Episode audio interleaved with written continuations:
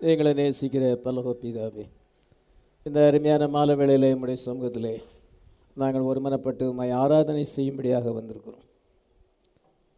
இஸ்ரேலின் துதிகளின் மத்தியிலே நீர் வாசமாயிருக்கிறீர்.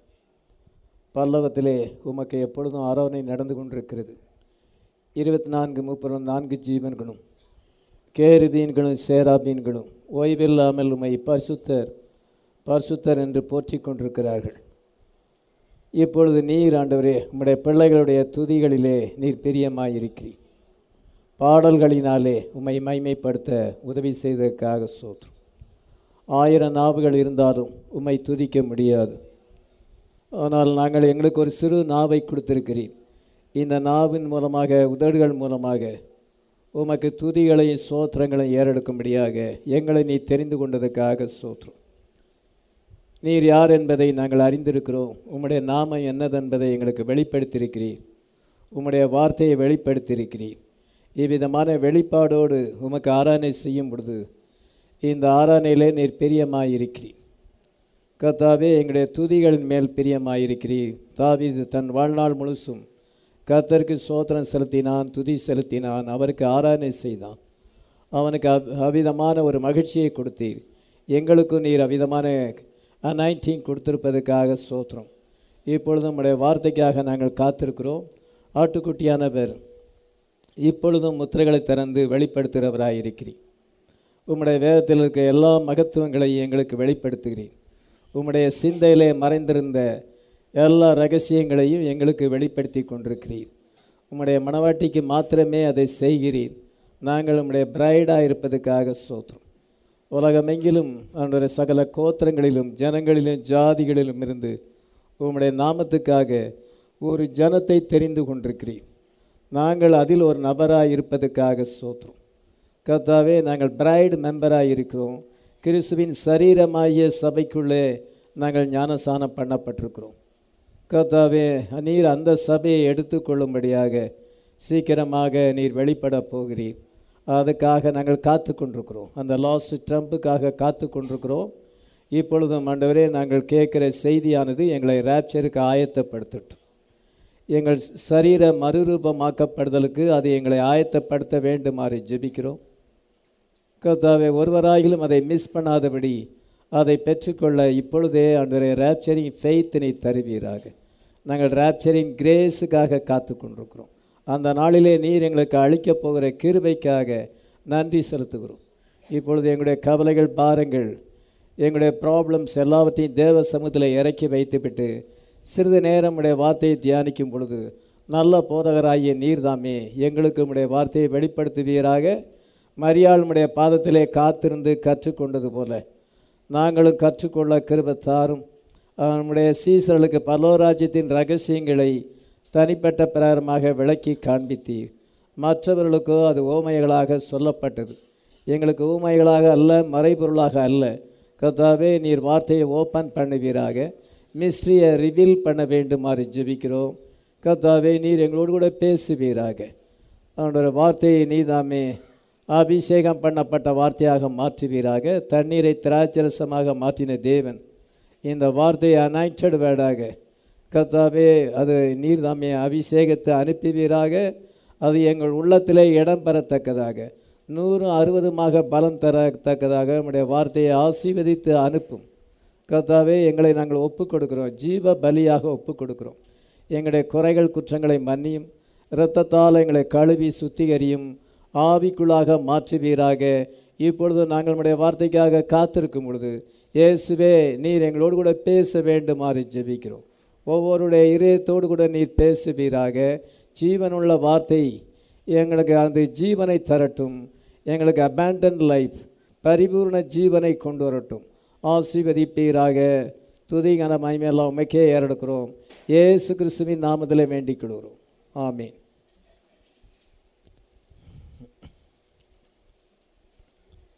கத்தராகிய இயேசு கிறிஸ்துவின் நாமம் மைமைப்படுவதாக இந்த மாலை நேரத்திலே நமக்கு பிரயோஜனமாக தெரிந்து கொள்ளப்பட்டதான வேதவசனம்.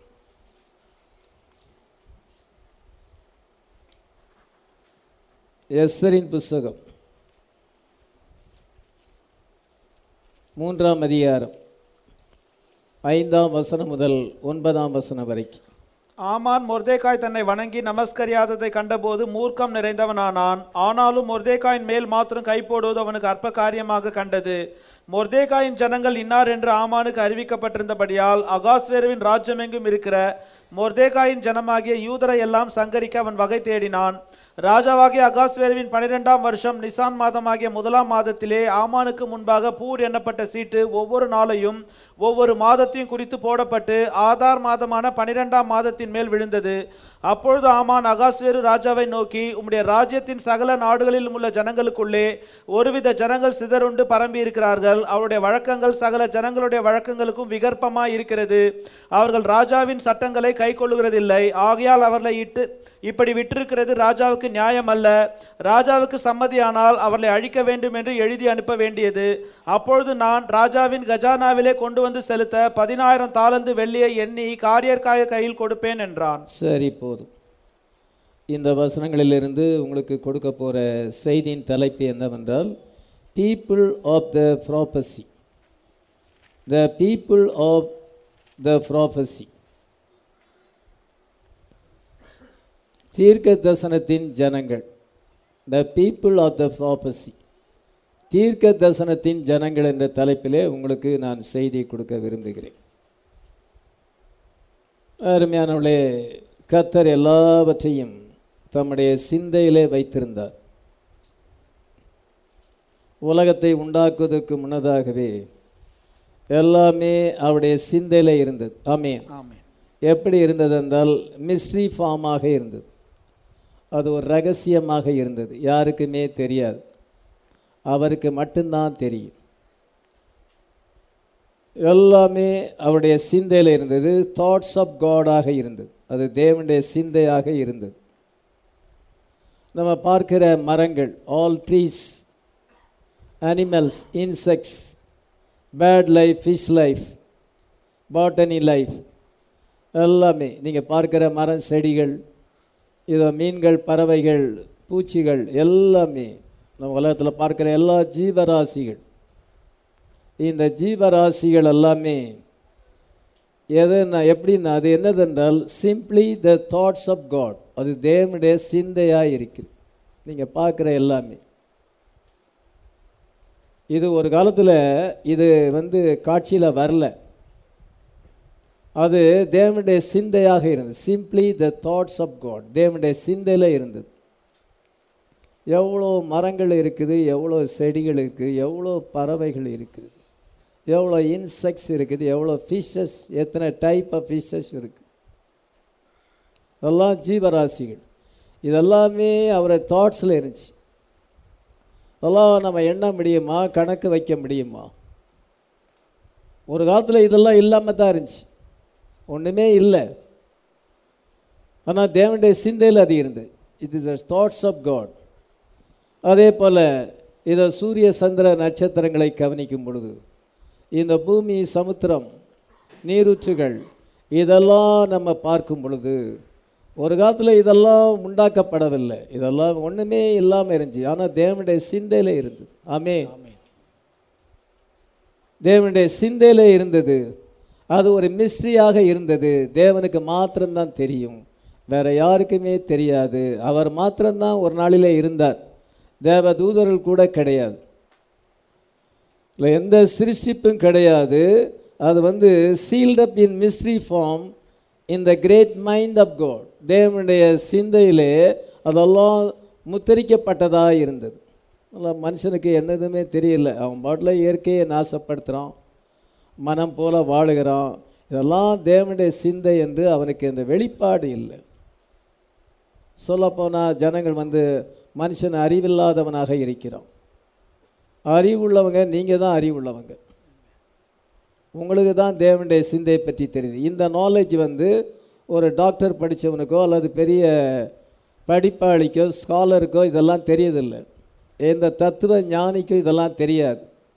நமக்கு தான் அந்த ரியாலிட்டி என்னன்னு தெரியும். ஆனால் ஒரு காலத்தில் அது தேவனுடைய சிந்தையாக இருந்தது. அந்த தேவனுடைய சிந்தை இஸ் கிரேட் தாட்ஸ் வந்து மெட்டீரியலைஸ் ஆகிருக்கு அது இப்போ ஒரு பொருளாக மாறி இருக்கிறது அதை நம்ம இன்றைக்கி கண்ணால் பார்க்குறோம். இந்த அறிவு யாருக்கு உண்டு? உங்களுக்கும் எனக்கும் தான் உண்டு. ஆமேன். அதுவும் தீர்க்கதரிசி செய்தியை படித்தவங்களுக்கு தான் உண்டு. தீர்க்கதரிசி தான் இந்த எல்லாம் ரிவீல் பண்ணுகிறார். அதனால் வேற யாருக்கும் ஆண்டவர் இந்த ரகசியத்தை வெளிப்படுத்தலை. ஆண்டவர் நமக்கு இந்த மாதிரி வெளிப்படுத்தியிருக்கிறார். Thoughts of God revealed in material form தேவனுடைய சிந்தையானது இப்பொழுது பொருளாக மாறி இருக்கிறது எல்லாம் எல்லா கிரியேஷனும் நம்ம பார்க்குற எல்லா கிரியேஷனும் தேவனுடைய சிந்தையில் இருந்தது. இப்பொழுது நம்ம அதை கண்ணால் பார்க்குறோம். நம்ம மரங்களை பார்க்கிறோம். அனிமல் கிங்டத்தை பார்க்கிறோம். ஸ்டார்ஸை நம்ம பார்க்கிறோம். எல்லாமே it is all the expression of one God ஒரே தேவன். மூன்று கடவுள் அல்ல திருத்துவம் அல்ல. Expression of one God wanting to reveal himself is great thinking இந்த சிருஷ்டிப்பு மூலமாக தேவன் தன்னை வெளிப்படுத்துகிறார். அவருடைய பிளான் ஆஃப் ரெடாம்ஷனை வெளிப்படுத்துகிறார் அவருடைய கிரேட் திங்கிங் என்ன? அவர் அவருடைய கேரக்டர் என்ன என்பதை இந்த சிருஷ்டிப்பு வெளிப்படுத்துகிறது. அதெல்லாம் முதலாவது நம்ம பைபிளில் இந்த கிரியேஷனை தான் வாசிக்கிறோம். ஆதியாம ரெண்டாம் அதிகாரத்தில் நம்ம இந்த ஒன்றாம் அதிகாரம் ரெண்டாம் அதிகாரத்தில் இந்த கிரியேஷனை வாசிக்கும் பொழுது எல்லாமே தேவனுடைய சிந்தையில் இருந்தது. அது இப்பொழுது வெளிப்பட்டிருக்கிறது. அது மாத்திரமல்ல ஆண்டவர் வந்து ஆதி முதல் அந்த வரைக்கும் எல்லாத்தையும் அறிந்திருக்கிறார். அவருடைய முதல் தாட்ஸே அது பெர்ஃபெக்டானது அதை திருப்பி ஆல்டர் பண்ண வேண்டிய அவசியம் இல்லை. ஆண்டவர் வந்து என்ன செய்கிறார் என்றால் ஒரு ஒரு உபதேசத்தை அல்லது ஒரு காரியத்தை மேக்னிஃபை பண்ணுகிறாரே ஒழிய அதை சேஞ்சு பண்ணுறதில்லை வர வர மேக்னிஃபை பண்ணுகிறார். அதே அதே தாட்ஸை வந்து மேக்னிஃபை பண்ணுகிறார். அது எல்லாமே தேவனுடைய சிந்தையில் இருந்தது. இல்லை ஒவ்வொரு காலத்துக்கும் ஆண்டவர் ஒரு செய்தியை வைத்திருக்கிறார். முதலாவது அங்கே வந்து அந்த என்ன பீரியட் ஆஃப் இன்னசென்ஸ் அறியாமையின் காலமாக இருந்தது. அதன் பின்பு என்ன சென்றால் அந்த டைம் ஆஃப் கான்சியன்ஸ் வந்தது. மனச்சாட்சியின் காலம் வந்தது. அதுக்கு பிறகு அந்த டைம் ஆஃப் லா அங்கே வந்தது. அங்கே நியாயப்பிரமாணத்தின் காலம் வந்தது. அதன் பின்பு அங்கே வந்து கிரேஸ் பீரியட் வந்தது. கிரேஸ் டெஸ்பென்சேஷன் வரும் பொழுது ஆண்டவர் அதை ஏழாக பிரித்து எபேசு சிமின்னா பெர்கமு தேத்தியரா சரதை பிலதல்பியான்னு பிரித்து ஒவ்வொரு காலத்துக்கும் ஒரு செய்தியை கொடுக்குறார். அது கிபி தொண்ணூத்தஞ்சு தொண்ணூத்தாறுலே யோவானுக்கு அதை வெளிப்படுத்தி இயேசு அந்த செய்தி அங்கே சொல்லுகிறார். அந்த தூதன் யார்? எல்லாத்தையுமே அவர் வெளிப்படுத்தி இருக்கிறார் இப்பொழுது அது கரெக்டாக நிறைவேறி இருக்கு இதெல்லாமே தேவனுடைய சிந்தையில் இருந்தது. அவருடைய முதலாவது சிந்தனையே பெர்ஃபெக்ட் ஆனது.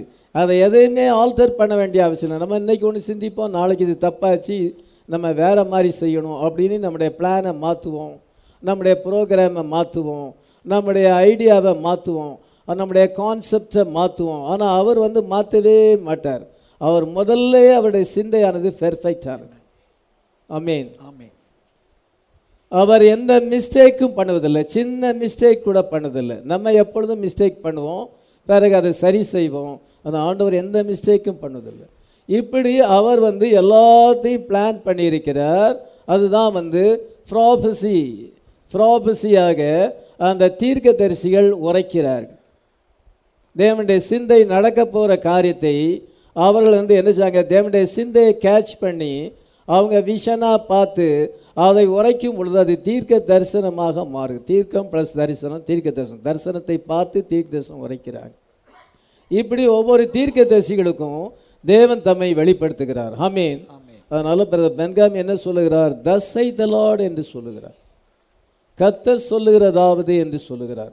அதனால் ஏசாய தீர்க்கதரிசி இன்னும் அனே எல்லா தீர்க்கதரிசிகளும் தசை தலாட் கத்தர் சொல்லுகிறார். அவருடைய சிந்தையை கேட்ச் பண்ணி அவங்க அதை அறிவிக்கும் பொழுது அது தீர்க்க தரிசனமாக இருக்கிறது.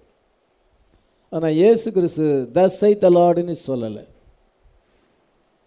அவர் தீர்க்கதரிசியை பார்க்கிலும் மேலானவர். ஆமென்.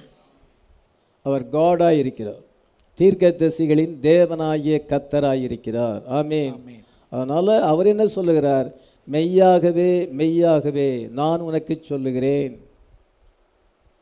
அவர் தீர்க்கதரிசியா மாத்திரம் இருப்பார் என்றால் தசை தலாடுன்னு சொல்லுவார்.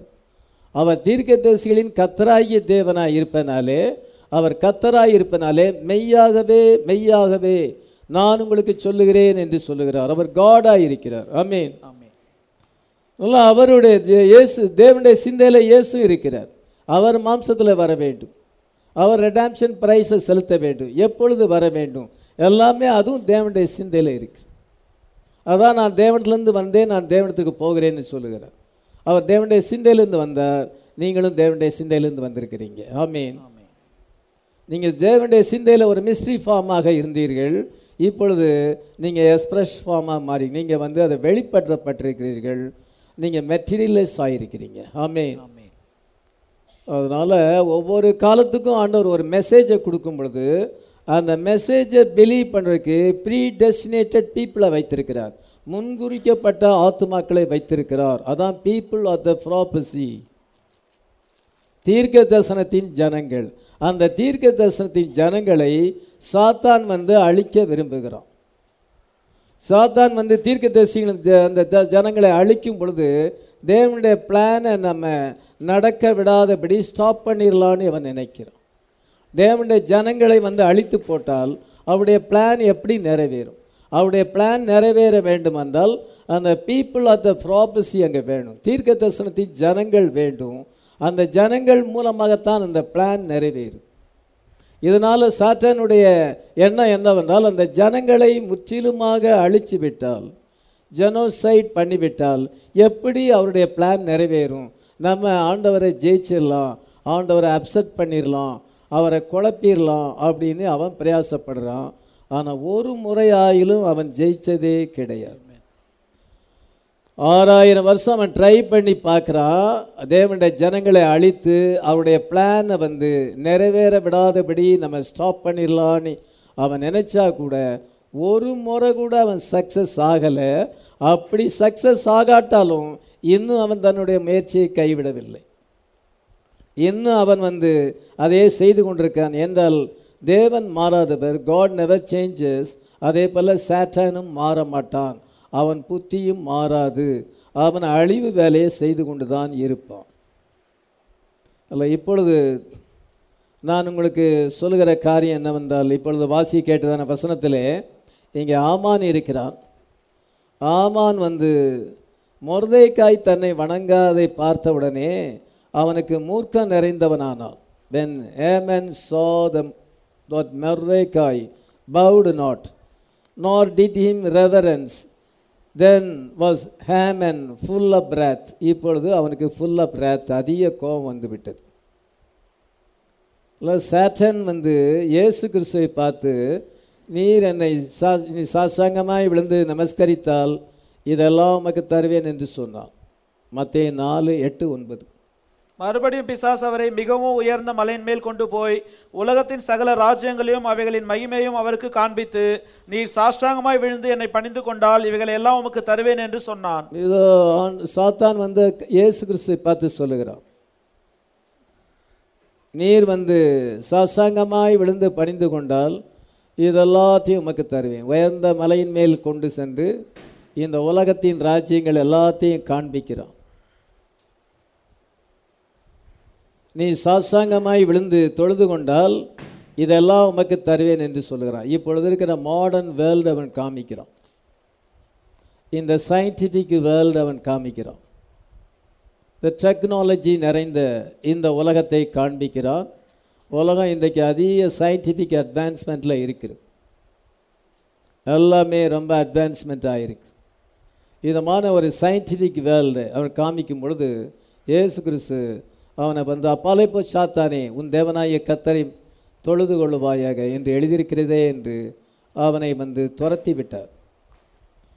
Satan wanted Jesus to bow before him தனக்கு முன்னால் அவர் வணங்க தன்னை வணங்க வேண்டும் என்று சாத்தான் விரும்பினான். அதுதான் அதே ஸ்பிரிட்டு தான் இந்த ஆமானுக்குள்ளே இருக்குது.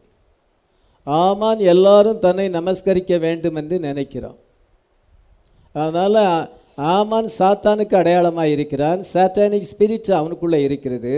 சாத்தான் வந்து தன்னை எல்லாரும் வணங்க வேண்டும் என்று விரும்புகிறான். அது அவனுடைய எய்மாக இருக்கிறது அவனுடைய கோலாக இருக்கிறது. அதெல்லாம் அந்த சாட்டானிக் ஸ்பிரிட்டு தான் அந்த ஆமானுக்குள்ளே இருக்கிறது. Satan spirit in in a man in Haman இது ஆமானுக்குள்ளே அந்த ஆவி அவனுக்குள்ளே இருக்கிறது. இட் வாஸ் இப்போ மொர்தேக்காய்க்குள்ள என்ன இருக்குன்னா கிறிஸ்துவின் ஆவி இருக்குது அவன் வணங்க மாட்டான். எல்லாரும் வணங்கினாலும் மொர்தேக்காய் மட்டும் வணங்க மாட்டான். அதனால் அவன் இயேசு கிறிஸ்து சாத்தானை வணங்க மாட்டார்.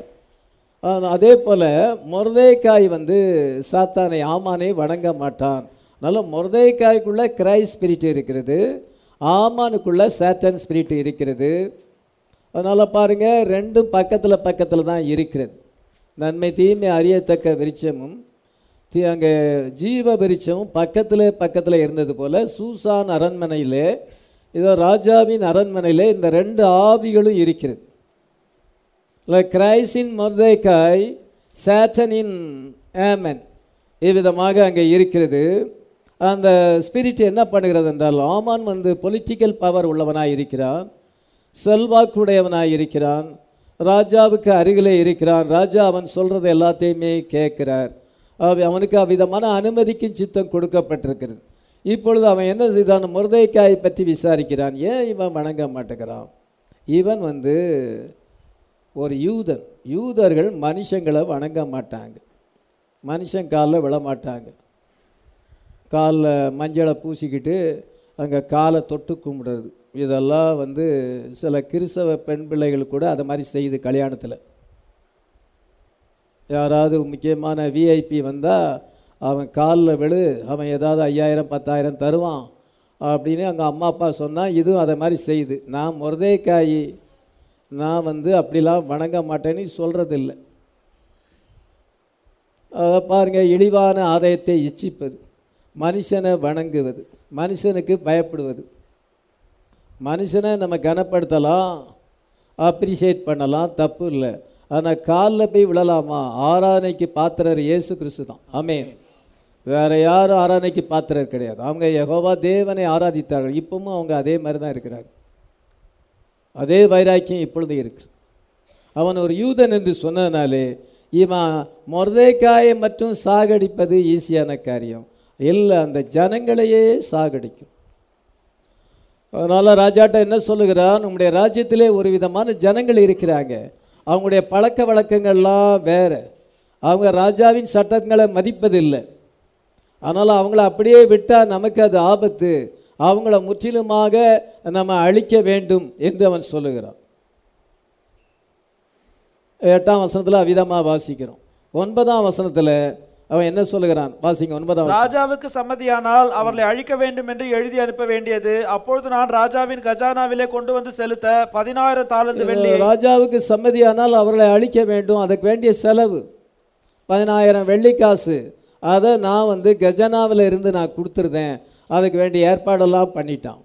ராஜாவும் ஓகே சொல்லிட்டார். பாருங்க முருதைக்காயை மட்டுமல்ல அந்த ஜனங்களையே அழிக்க வேண்டும். இப்பொழுது உலகத்தில் பல ஜனங்கள் இருக்கிறாங்க பல ஜாதிகள் பல பாசைக்காரர்கள் இருக்கிறாங்க. இதில் ஒரு ஜனங்கள் கலந்துருக்கிறாங்க கலந்திருக்கிறாங்க. மணவாட்டி உலகமெங்கில் இருக்கிறா? ஒரே ஒரு மணவாட்டி தான். மணவாட்டிகள் கிடையாது. அந்த மாதிரி யாரும் ஜெபம் பண்ணக்கூடாது. ஒரே ஒரு மணவாட்டி தான். சகல ஜனங்களிலும் கோத்திரங்களிலும் பாசைக்காரர்களும் கத்தர் ஒரு ஜனத்தை தெரிந்து கொள்ளும் அதான் பிரைடு எப்படி அந்த யூத ஜனங்கள் இருந்தார்களோ அதே மாதிரி நம்ம இன்னைக்கு பிரைடு இருக்கிறோம். சேட்டன் வந்து என்ன சொன்னால் இவங்க எல்லாரையுமே அடியோடு அழித்து விட வேண்டும். ஜெனோசைட் பண்ண வேண்டும் என்று நினைக்கிறான். இவனுக்குள்ள இருக்கிற ஆவி என்னென்னா ஹிட்லருடைய ஆவி. ஹிட்லர் ரெண்டாம் உலக யுத்தத்தின் போது யூதர்களை கொன்று குவித்தான். அறுபது லட்சம் ஜனங்களை யூதர்களை அவன் கொன்றான். ஹிட்லர் முசோலினி எய்க்மேன் இவனுக்குள்ள அந்த பொல்லாத ஆவி வரும் பொழுது அந்த ஹேமன் ஸ்பிரிட் அங்கே வரும் பொழுது யூதர்களை அவர்கள் கொன்று குவித்தார்கள். யூதர்களை ரொம்ப அதிகமாக கொன்று குவித்தார்கள். அதனால் தான் யூதர்கள் தங்களுடைய சொந்த நாடு வே வேணும் என்று அந்த நாட்டை பெற்றுக்கொண்டார்கள். ஸ்பிரிட் ஆஃப் ஜெனோசைடு அந்த சேம் ஸ்பிரிட் ஹிட்லர் வந்து மறித்து போனாலும் அவனுக்குள்ளே இருக்கிற ஆவி இன்னைக்கு இருக்கிறது. அந்த ஆவி என்ன செய்கிறது என்றால் எப்படியாயிலும் இஸ்ரே ஜனங்களை அழிக்க வேண்டும். அதற்காக என்னஜா பூமிக்குள்ளே ஐநூறு கிலோமீட்டர் தோண்டி இருக்கிறான். இருக்கிறது சின்ன ஏரியா. ஐம்பது மைல் ஒரு நூறு மைல் தூரம் அவ்வளோ அளவு கூட கிடையாது ஐம்பது மைல் அகலம் நூறு மைல் நீளம் கூட கிடையாது. அந்த காசா ஸ்ட்ரிப்பிங் இடம்.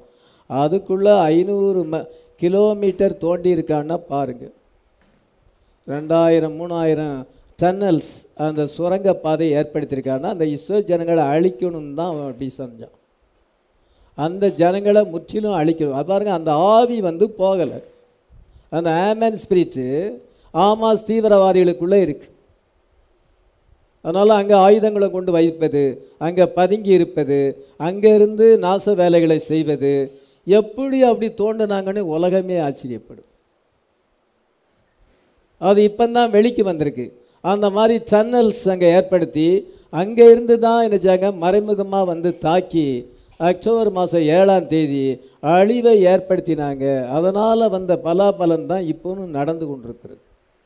அதனால் அந்த ஆவி வந்து அன்றைக்கு ஆமானுக்குள்ளே இருந்த ஸ்பிரிட் ஜெனோசைடு அந்த ஜனங்களை முற்றிலுமாக அழிக்க வேண்டும். ஆமான மட்டுமல்ல முற்றிலுமாக அழிக்க வேண்டும். அப்படி அந்த பீப்புள் ஆஃப் த ப்ராப்பசி அவங்க வந்து தீர்க்கதர்சனத்தின் மக்களாக இருக்கிறார்கள் அந்த ஜனங்களை அழிச்சிட்டா எப்படி அவருடைய பிளான் நிறைவேறும்? காட்ஸ் பிளான் எப்படி நிறைவேறும்? அது நிறைவேறாமல் ஸ்டாப் பண்ணுறதுக்கு அந்த ஜனங்களை அழிக்க வேண்டும். அதே போல் தான் இப்பொழுது ஆமாஸ் தீவிரவாதிகள் இந்த என்ன செய்கிறால் இந்த அரப் கண்ட்ரிஸ் நிறைய அரப் கண்ட்ரிஸ் என்ன செய்கிறாங்கன்னா இஸ்ரேலை அழிக்க வேண்டும் என்று தீர்மானம் பண்ணும் பொழுது அது வந்து சாட்டானிக் ஸ்பிரிட்டாக இருக்குது. ஆனால் அப்படி அழிச்சுக்கும் பொழுது அவங்களை குறித்து எழுதியிருக்கிற தீர்க்க தரிசனம் எப்படி நிறைவேறும்? காட்ஸ் பிளான் எப்படி நிறைவேறும்? அதனால் காட்ஸ் பிளானை வந்து அதை ஸ்டாப் பண்ணுறதுக்காக அவன் பிரயாசப்படுகிறான். இது வரைக்கும் அது அவனுடைய பிரயாசம் வந்து எப்போ ஒரு முறை கூட அவன் செல்லுபடி ஆகலை. இனிமேட்டு அது எப்படி செல்லுபடி ஆகும்? ஒரு முறை கூட சாத்தான் வந்து ஜெயிக்கலை.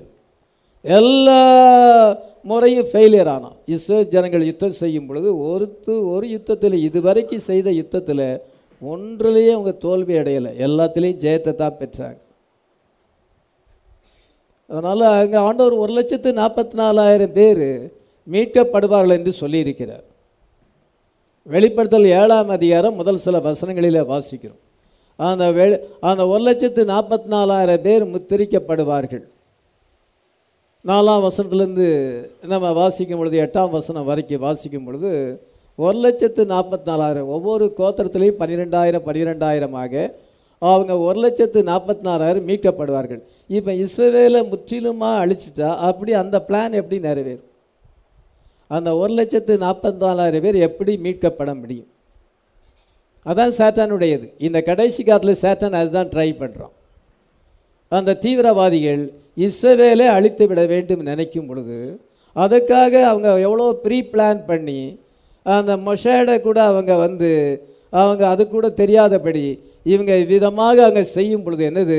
அந்த ஜனங்களை அழிக்க வேண்டும். ஜெனோசைட் பண்ண வேண்டும். அப்படி அழித்து விட்டால் எப்படி தீர்க்க தரிசனம் நிறைவேறும்? வெளிப்படுத்தல் ஏழாம் அதிகாரம் எப்படி நிறைவேறும்?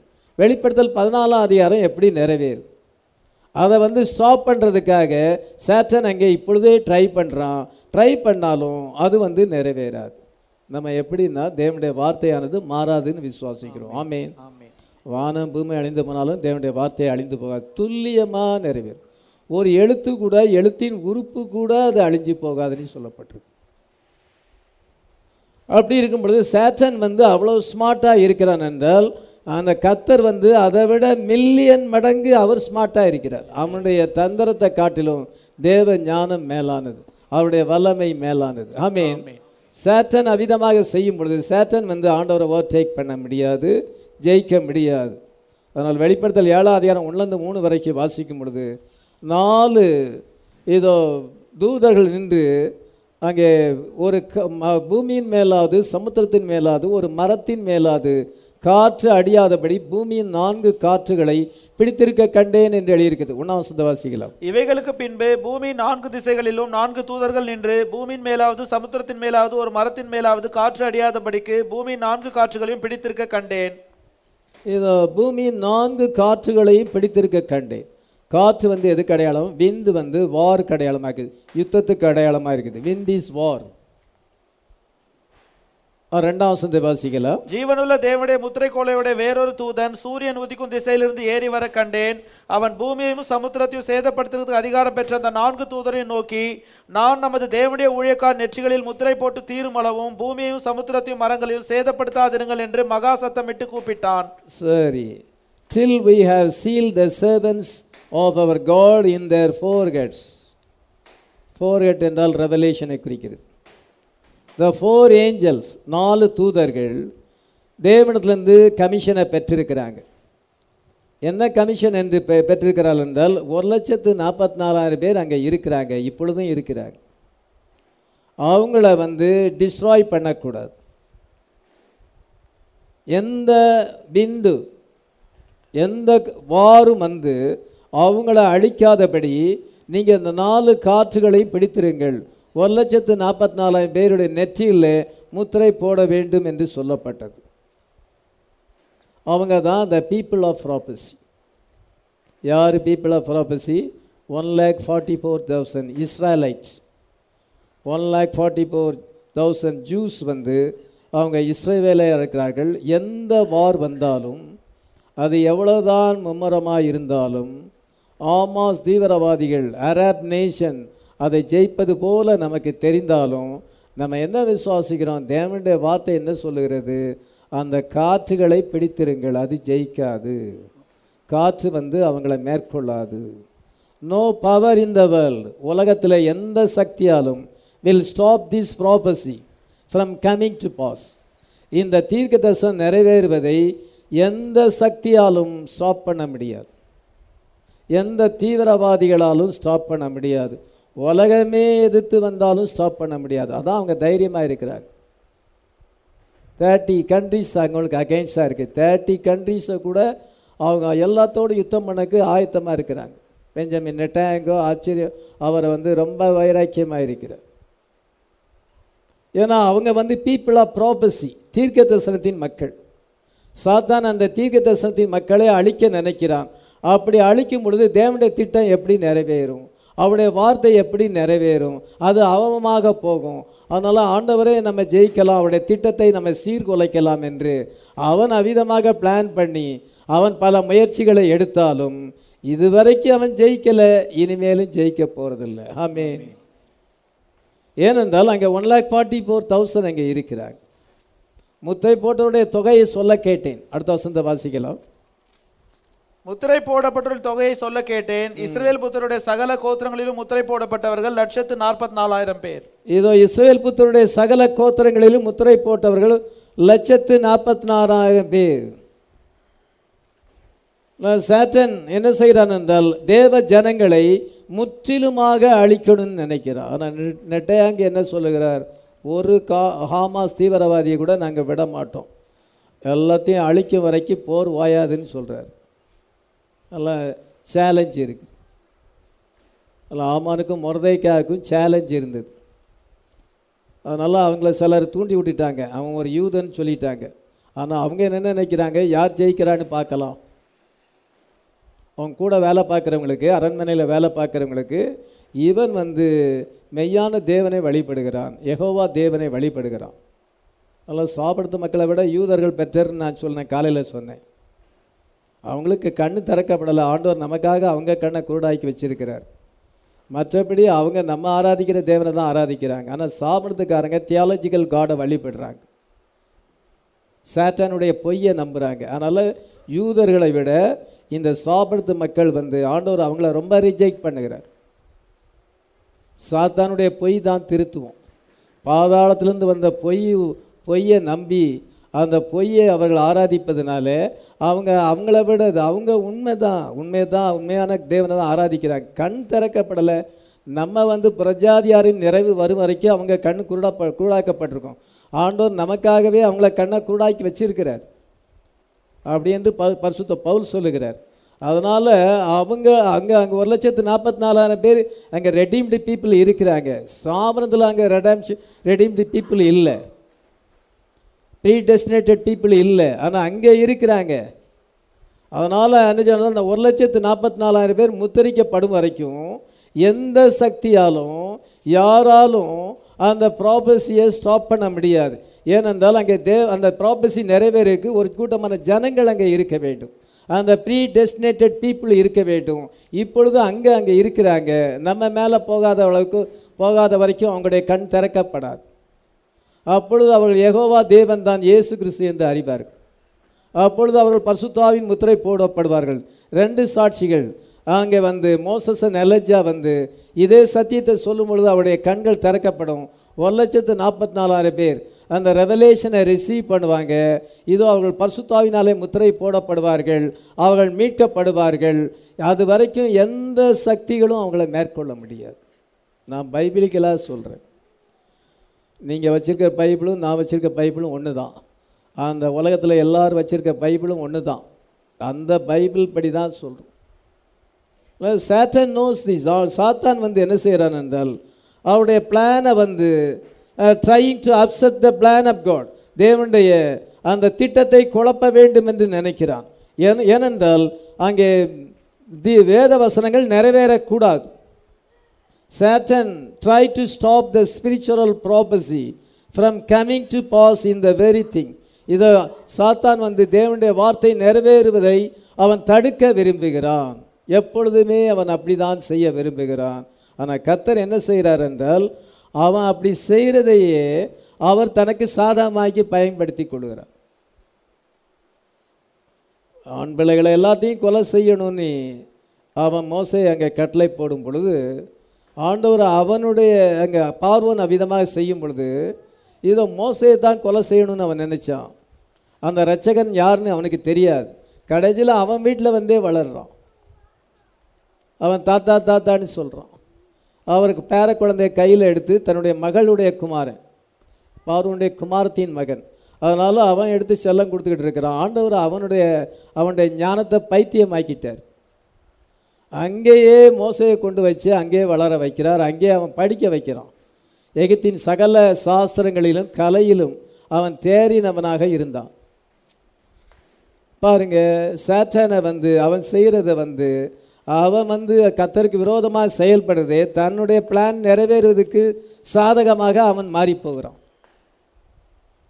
ஏதாவது அங்கே தனக்கு பின்பு இன்னொரு ராஜா வருகிறார் என்று கேள்விப்பட்டோன்னே அவரை கொலை செய்ய வேண்டும் என்று நினைத்தான். சாஸ்திரிகள் வந்து வேற வழியாய் போய்விட்டதுனாலே அவன் என்ன செய்தான் என்றால் பெத்லேகமே சுற்றி இருக்கிற கிராமங்களில் இருக்க பிள்ளைகள் ரெண்டு வயசுக்குட்பட்ட பிள்ளைகள் எல்லாத்தையுமே அவன் கொலை செய்ய கட்டளை போடுகிறான். ராகேல் தன் பிள்ளைகளுக்காக அழுது அவள் இல்லாதபடியினாலே அவள் ஆறுதல் அடையாது இருக்கிறாள் என்ற வேத வாக்கியம் நிறைவேறினது.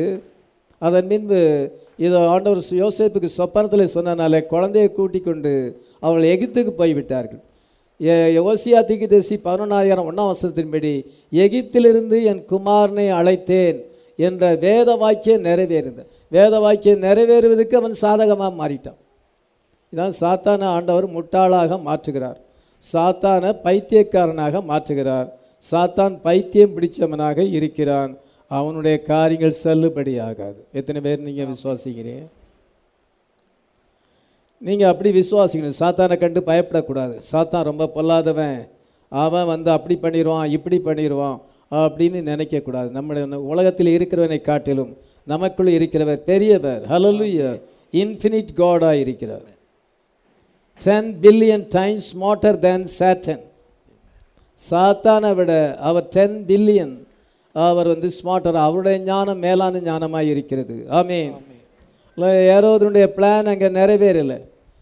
அதே போல் இன்றைக்கு சேட்டன் எடுக்கிற முயற்சிகள் ஒன்றும் நிறைவேறாது. Satan wants to stop the prophecy of the one lakh forty four thousand receiving the revelation of the message of the hour அவர்கள் வந்து மெசேஜை ஏற்றுக்கொள்ளாதபடி சேட்டன் வந்து ட்ரை பண்ணுகிறான். அதே போல் இன்றைக்கி ஜென்டைல் பிரைடு புறஜாதி மனவாட்டியாகிய நம்மை வந்து அவன் ஸ்டாப் பண்ண பார்க்குறான். எல்லா பிலீவர்ஸையும் வைப் அவுட் முற்றிலுமாக துடைத்து போட வேண்டும் என்று அவன் நினைக்கிறான். ஆனாலும் அவனால் ஒன்றும் செய்ய முடியாது. எத்தனை பேர் விசுவாசிக்கிறோம்? ஆறாயிரம் வருஷம் அவன் ஒரு முறை கூட ஜெயிக்கலை. அதே போல் இப்பொழுது அவன் ஜெயிக்க முடியாது. இந்த என்டைம் பிரைடை முற்றிலுமாக அழித்து போட வேண்டும் நினைக்கிறான். சாபனங்கள் எல்லாமே பாதாளத்தின் வாசல்கள். இதற்கு விரோதமாய் இருக்கிறது destroy the people of prophecy. அவன் வந்து அந்த people of prophecy நீங்கள் நானும் people of prophecy-ஆ இருக்கிறோம் ஆமென். ஆமென். உங்கள் மூலமாக தே- உங்களிலே தேவனுடைய வார்த்தை நிறைவேறணும். என்ன வார்த்தை நிறைவேறணும்? இதோ கத்தர் தாமே ஆரவாரத்தோடும் பிரதானத்தினுடைய சத்தத்தோடும் தேவ காலத்தோடும் வானத்திலிருந்து இறங்கி வரார். அப்பொழுது கிறிஸ்துக்குள் மறித்தவர் முதலாவது எழுந்திருப்பார்கள். பின்பு உயிரோடு இருக்க நாமும் கத்தருக்கு எதிர்கொண்டு போக மேகங்கள் மேல் அவளோடு கூட ஆகாயத்தில் எடுத்துக்கொள்ளப்பட்டு இவ்விதமாக எப்பொழுது கத்தரோடு கூட இருப்போம். அது நம்மை குறித்த ப்ராபஸியாக இருக்குது. நீங்கள் வந்து மேலே எடுத்துக்கொள்ளப்படுவீங்க. உங்கள் மேலே ப்ராபஸி இருக்குது. எத்தனை பேர் விசுவாசிக்கிறோம்? என் மேலே அந்த ப்ராபஸி இருக்குது. நான் ஒரு நாளில் எடுத்துக்கொள்ளப்படுவேன். சேட்டன் வந்து அதை ஸ்டாப் பண்ண பார்க்குறோம். சேட்டன் வந்து ஸ்டாப் பண்ணாலும் அது நடக்காது. ஒரு காலம் அது நடக்காது. அதனால் அந்த தேவ ஜனங்களை அழிக்க அவன் பார்க்கிறான். தேவ ஜனங்களை டிஸ்ட்ராய் பண்ண பார்க்கிறான். இது ஒரு சிறு கூட்டமாக இருக்கிறது. இந்த சிறு கூட்டத்தை வந்து we are the people of prophecy. One lakh forty four thousand வந்து பீப்புள் ஆஃப் ப்ராபஸி அதனால் இஸ்ரவேலை ஜெயிக்க முடியாது அப்படி என்று நான் உங்களுக்கு சொல்லுகிறேன். ஆமானால் எப்படி ஜெயிக்க முடியலையோ ஆண்டவர் அங்கே எஸ்ஸரை கொண்டு வருகிறார். எஸ்ஸர் ராஜாவிடத்தில் பேசும் பொழுது இது ஆமானுக்கு தூக்கு தண்டனை கிடைத்தது. அந்த யூதர்களுக்கு விரோதிகள் வந்து சங்கரிக்கப்பட்டார்கள். யூதர்களுக்கு மகிழ்ச்சி வந்தது. ஆமென். அந்த புக்கு அவ்விதமாக போய் முடிவடைகிறது. அந்த ஒன் லேக் ஃபார்ட்டி ஃபோர் தௌசண்டை வந்து டிஸ்ட்ராய் பண்ண முடியாது. அதே போல் இந்த என் டைம் பிரைடை வந்து சேட்டன் வந்து டிஸ்ட்ராய் பண்ண முடியாது. என் மேலே ப்ராப்பர்சி இருக்கிறது. ஆமென். நான் வந்து ரேப்சர் கே ரேப்சர் கேண்டிடேட்டாக இருக்கிறேன். ஆண்டவர் என்னை உலகத்தோற்றமாக முன்குறித்திருக்கிறார். அதனால் எந்த சக்திகளும் என்னை மேற்கொள்ள முடியாது. எத்தனை பேர் விசுவாசிக்கிறீங்க? சாத்தான் வியாதியை கொண்டு உங்களை ஸ்டாப் பண்ண பார்ப்போம். சாத்தான் பல ப்ராப்ளம்ஸை கொண்டு வந்து இந்த ஊழியத்தை ஸ்டாப் பண்ண பார்ப்போம். இந்த கல்வரி டேபர்நேக்கல் ஊழியத்தை ஸ்டாப் பண்ண பார்ப்போம். உங்களை ஸ்டாப் பண்ண பார்ப்போம். உங்கள் ஃபேமிலியை ஸ்டாப் பண்ண பார்ப்போம்.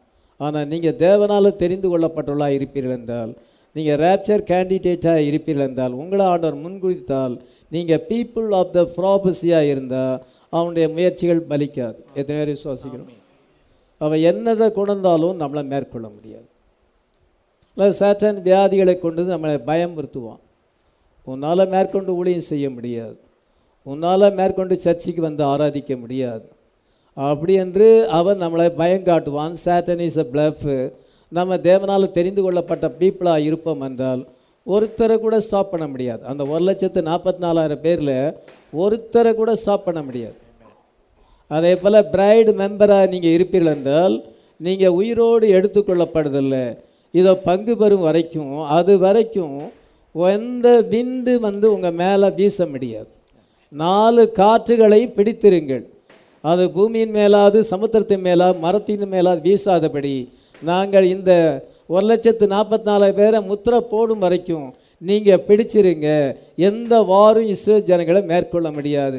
அதே போல் சேட்டன் நமக்கு எந்த விந்தை கொண்டு வந்தாலும் நாலு புறங்களிலிருந்து பிரச்சனையை கொண்டு வந்தாலும் அது எதுவுமே நம்மை மேற்கொள்ள முடியாது. எத்தனை பேர் விசுவாசிக்கிறோம்?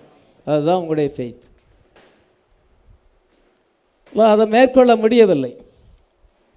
சாட்டன் வந்து அவர்களை மேற்கொள்ள முடியவில்லை. அந்த கத்தருடைய பிள்ளை- பிள்ளைகளை வந்து மேற்கொள்ள முடியவில்லை. நீங்கள் இன்னைக்கு ஜென்டைல் பிரைடாக இருக்கிறீங்க. ஆமே அவனுடைய டாக்டிஸ் வந்து நாம் நம்ம ஜெயிக்க முடியாது. அவன் வந்து தேவ ஜனங்களை டிஸ்ட்ராய் பண்ண முடியாது. அவன் தேவனுடைய வார்த்தை நிறைவேறுதலை ஸ்டாப் பண்ண முடியாது. ஈ cannot prevent the word of God from coming to pass. தேவனுடைய வார்த்தை நிறைவேறுதலை அவன் ஸ்டாப் பண்ண முடியாது. ஆனால் உலகம் வந்து அதை அறியாமல் இருக்கிறது. ஏன் அதை அறியாமல் இருக்கிறது என்றால் அது ரொம்ப ஹம்பிள் அண்ட் சிம்பிளாக இருக்கிறது. இயேசு கிறிஸ்து உலகத்தில் மாம்சத்தில் வரும்பொழுது ரொம்ப ஹம்பிள் அண்ட் சிம்பிளாக இருக்கு மனத்தாழ்மை உள்ளவராக சாந்தமும் மனத்தாழ்மை உள்ளவாக இருப்பதனால அந்த வேதபாரு பரிசெயர் வந்து அவரை ஐடென்டிஃபை பண்ண முடியலை. அவர் எவ்வளோ அற்புதங்களை செய்திருந்தாலும் அந்த த்ரீ அண்ட் ஹாஃப் இயர்ஸ் எவ்வளோ அற்புதங்களை செய்தார். குஷ்டரோகிகளை சுகமாக்கினார் மரித்தோரை விரவழைப்பினார் குருடர்கள் பார்வையடைந்தார்கள் சப்பானிகள் நடந்தார்கள். எல்லா மிரக்கிள்ஸும் அவங்க கண்ணு முன்னால் நடந்தாலும் அவர் ரொம்ப சிம்பிளாக இருப்பதனால அவங்க அண்டர்ஸ்டாண்ட் பண்ண முடியல. ஆனால் அந்த பிரதான ஆசாரிகள் வந்து ரொம்ப எஜுகேட்டட் ரபி ரபி என்று அழைக்கப்படுகிறார்கள். இதோ அவர்களை வந்து ஜனங்கள் மதித்தார்கள் ஆனால் ஜெய்சஸை வேல்யூ பண்ணலை. அதே போல் தான் பிரதர் பென்காம் வந்து அவர் ஏழாப்பு வரைக்கும் தான் படிச்சிருக்கிறார். செவன்த் கிரேட் எஜுகேஷன் உடையவராக இருக்கிறார். அவர் வந்து ரொம்ப சிம்பிள் மேனாக இருக்கிறார். அவருடைய ஃபேமிலி ரொம்ப சிம்பிள் அவருடைய தாப்பனார் உட்கட்டராக இருக்கிறார். கென்ட்ரிக்கி என்ற இடத்துல அவர் மலை பிரதேசத்தில் பிறந்து வளர்ந்தவர். அதனால் என்ன செய்யறால் பிரதர் பென்காமை வந்து ஜனங்கள் வந்து ஐடென்டிஃபை பண்ண முடியலை. இதோ மற்றவங்கெல்லாம் பைபிள் காலேஜ் படிச்சிருக்கிறாங்க பிஹெச்டி டாக்டரேட்டு அவங்க இப்படியாக அழைக்கப்படும் பொழுது ஜனங்கள் வந்து அதை நம்பினாங்க. அவங்க ரிச் பீப்புளாக இருந்தாங்க. அவங்களுக்கு ரொம்ப இன்ஃப்ளூயன்ஸ் இருந்தது. இந்த பென்காம ஆண்டவர் அந்த அமெரிக்காவிலே எல்லா வல்லமையாக பயன்படுத்தினாலும் அந்த தேசமே அந்த மிரக்கலை கண்டாலும் அவருடைய செய்தியை கேட்டாலும் அவரை ப்ராஃபட்டாக அவங்க ஏற்றுக்கொள்ளலை. அநேக பேர் ஏற்றுக்கொள்ளலை. கொஞ்ச பேர் மட்டும் ஏற்றுக்கொண்டார்கள். ஏனென்றால் அது வந்து தேவனுடைய வார்த்தை எப்படி நிறைவேறுகிறது என்றால் ரொம்ப சிம்பிளாக அது நிறைவேறுது ரொம்ப ஹம்பிளாக நிறைவேறுது. தேவன் எளிமையில் மறைந்திருந்து தாழ்மையில் தன்னை வெளிப்படுத்துகிறார். God hides in simplicity and reveals in humility ஆண்டவர் வந்து எளிமையிலே தன்னை வெளிப்படுத்துனாலே ஜனங்கள் வந்து ரெக்கனைஸ் பண்ணலை. ஒன்லி எலெக்டட் பீப்புள் தான் அதை ரியலைஸ் பண்ணாங்க. மல்கியா நாலு அஞ்சு ஆறு நிறைவேறுது. கத்தர் வந்து கடைசியில் பூமியை சங்காரத்தால் அழிப்பதுக்கு முன்னாடி எலியா தீர்க்கதரிசியை அனுப்புகிறார்.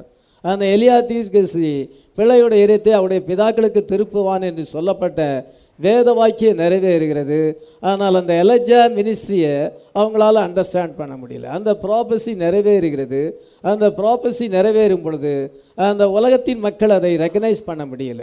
அதே போல் அடுத்த ஒரு ப்ராப்பசி வந்து கத்தர் வந்து ஒரு ஒரு ஜனத்தை தெரிந்து கொள்கிறார். கரைதரை முதலான ஒன்றும் இல்லாமல் பரிசுத்தமும் பிழையற்றதுமான மகிமையான ஒரு சபையை தமக்கு நிறுத்தி கொள்வதற்காக அதற்காக தம்மை தாமே ஒப்பு கொடுத்தார். எபேசியர் அஞ்சு இருபத்தேழில் நம்ம வாசிக்கிறோம். அந்த வேத வாக்கியம் இப்பொழுது நிறைவேறி கொண்டிருக்கிறது. சேட்டன் அதை ஸ்டாப் பண்ண முடியாது. ஆனால் ஜனங்கள் என்ன செய்ய முடியல?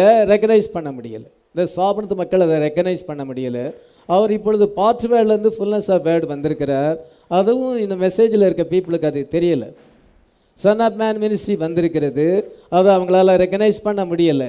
தேட்ஃபுல் நம்ம மத்தியில் இருக்கிறது. அவங்களால ரெக்கனைஸ் பண்ண முடியல. ஏனென்றால் அந்த ஜனங்கள் வந்து ரொம்ப எளிமையான ஜனங்களாக இருக்கிறார்கள். ரொம்ப மைனாரிட்டியாக இருப்பதனால அவங்களால ரெக்கனைஸ் பண்ண முடியலை. அன்றைக்கு எப்படியோ அதே போல தான் இப்பொழுதும் அவ்விதமாகத்தான் அது இருக்கிறது.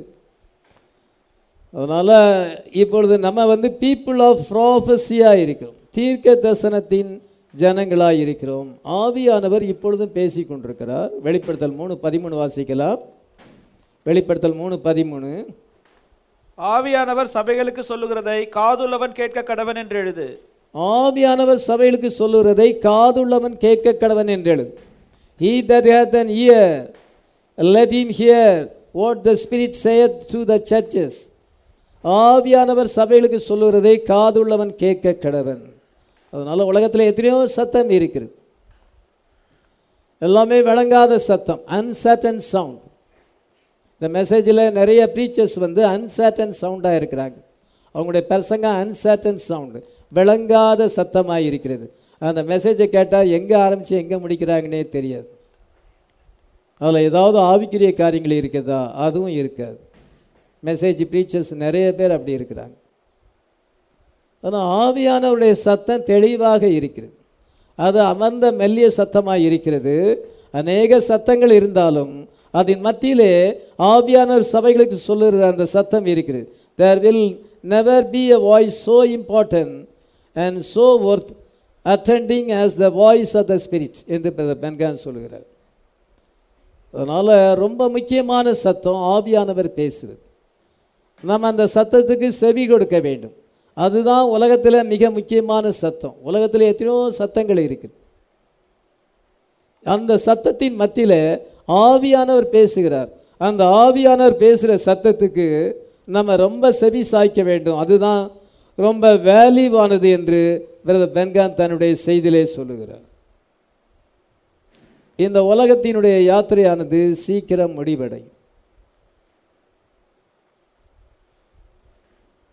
மணவாட்டி வந்து கலெக்டிவ்லி டெர்மினேட்டட் இந்த உலகத்தை விட்டு நாம் வந்து டெர்மினேட் ஆகும். முடிவு நமக்கு வரும். கலெக்டிவ்லி எல்லாருக்கும் ஒன்று போல வரும். ஒன் பை ஒன்னாக சாகுறாங்க உலகத்தில். ஆனால் ரேப்சர் வந்து அது வந்து மொத்தமாக வருது.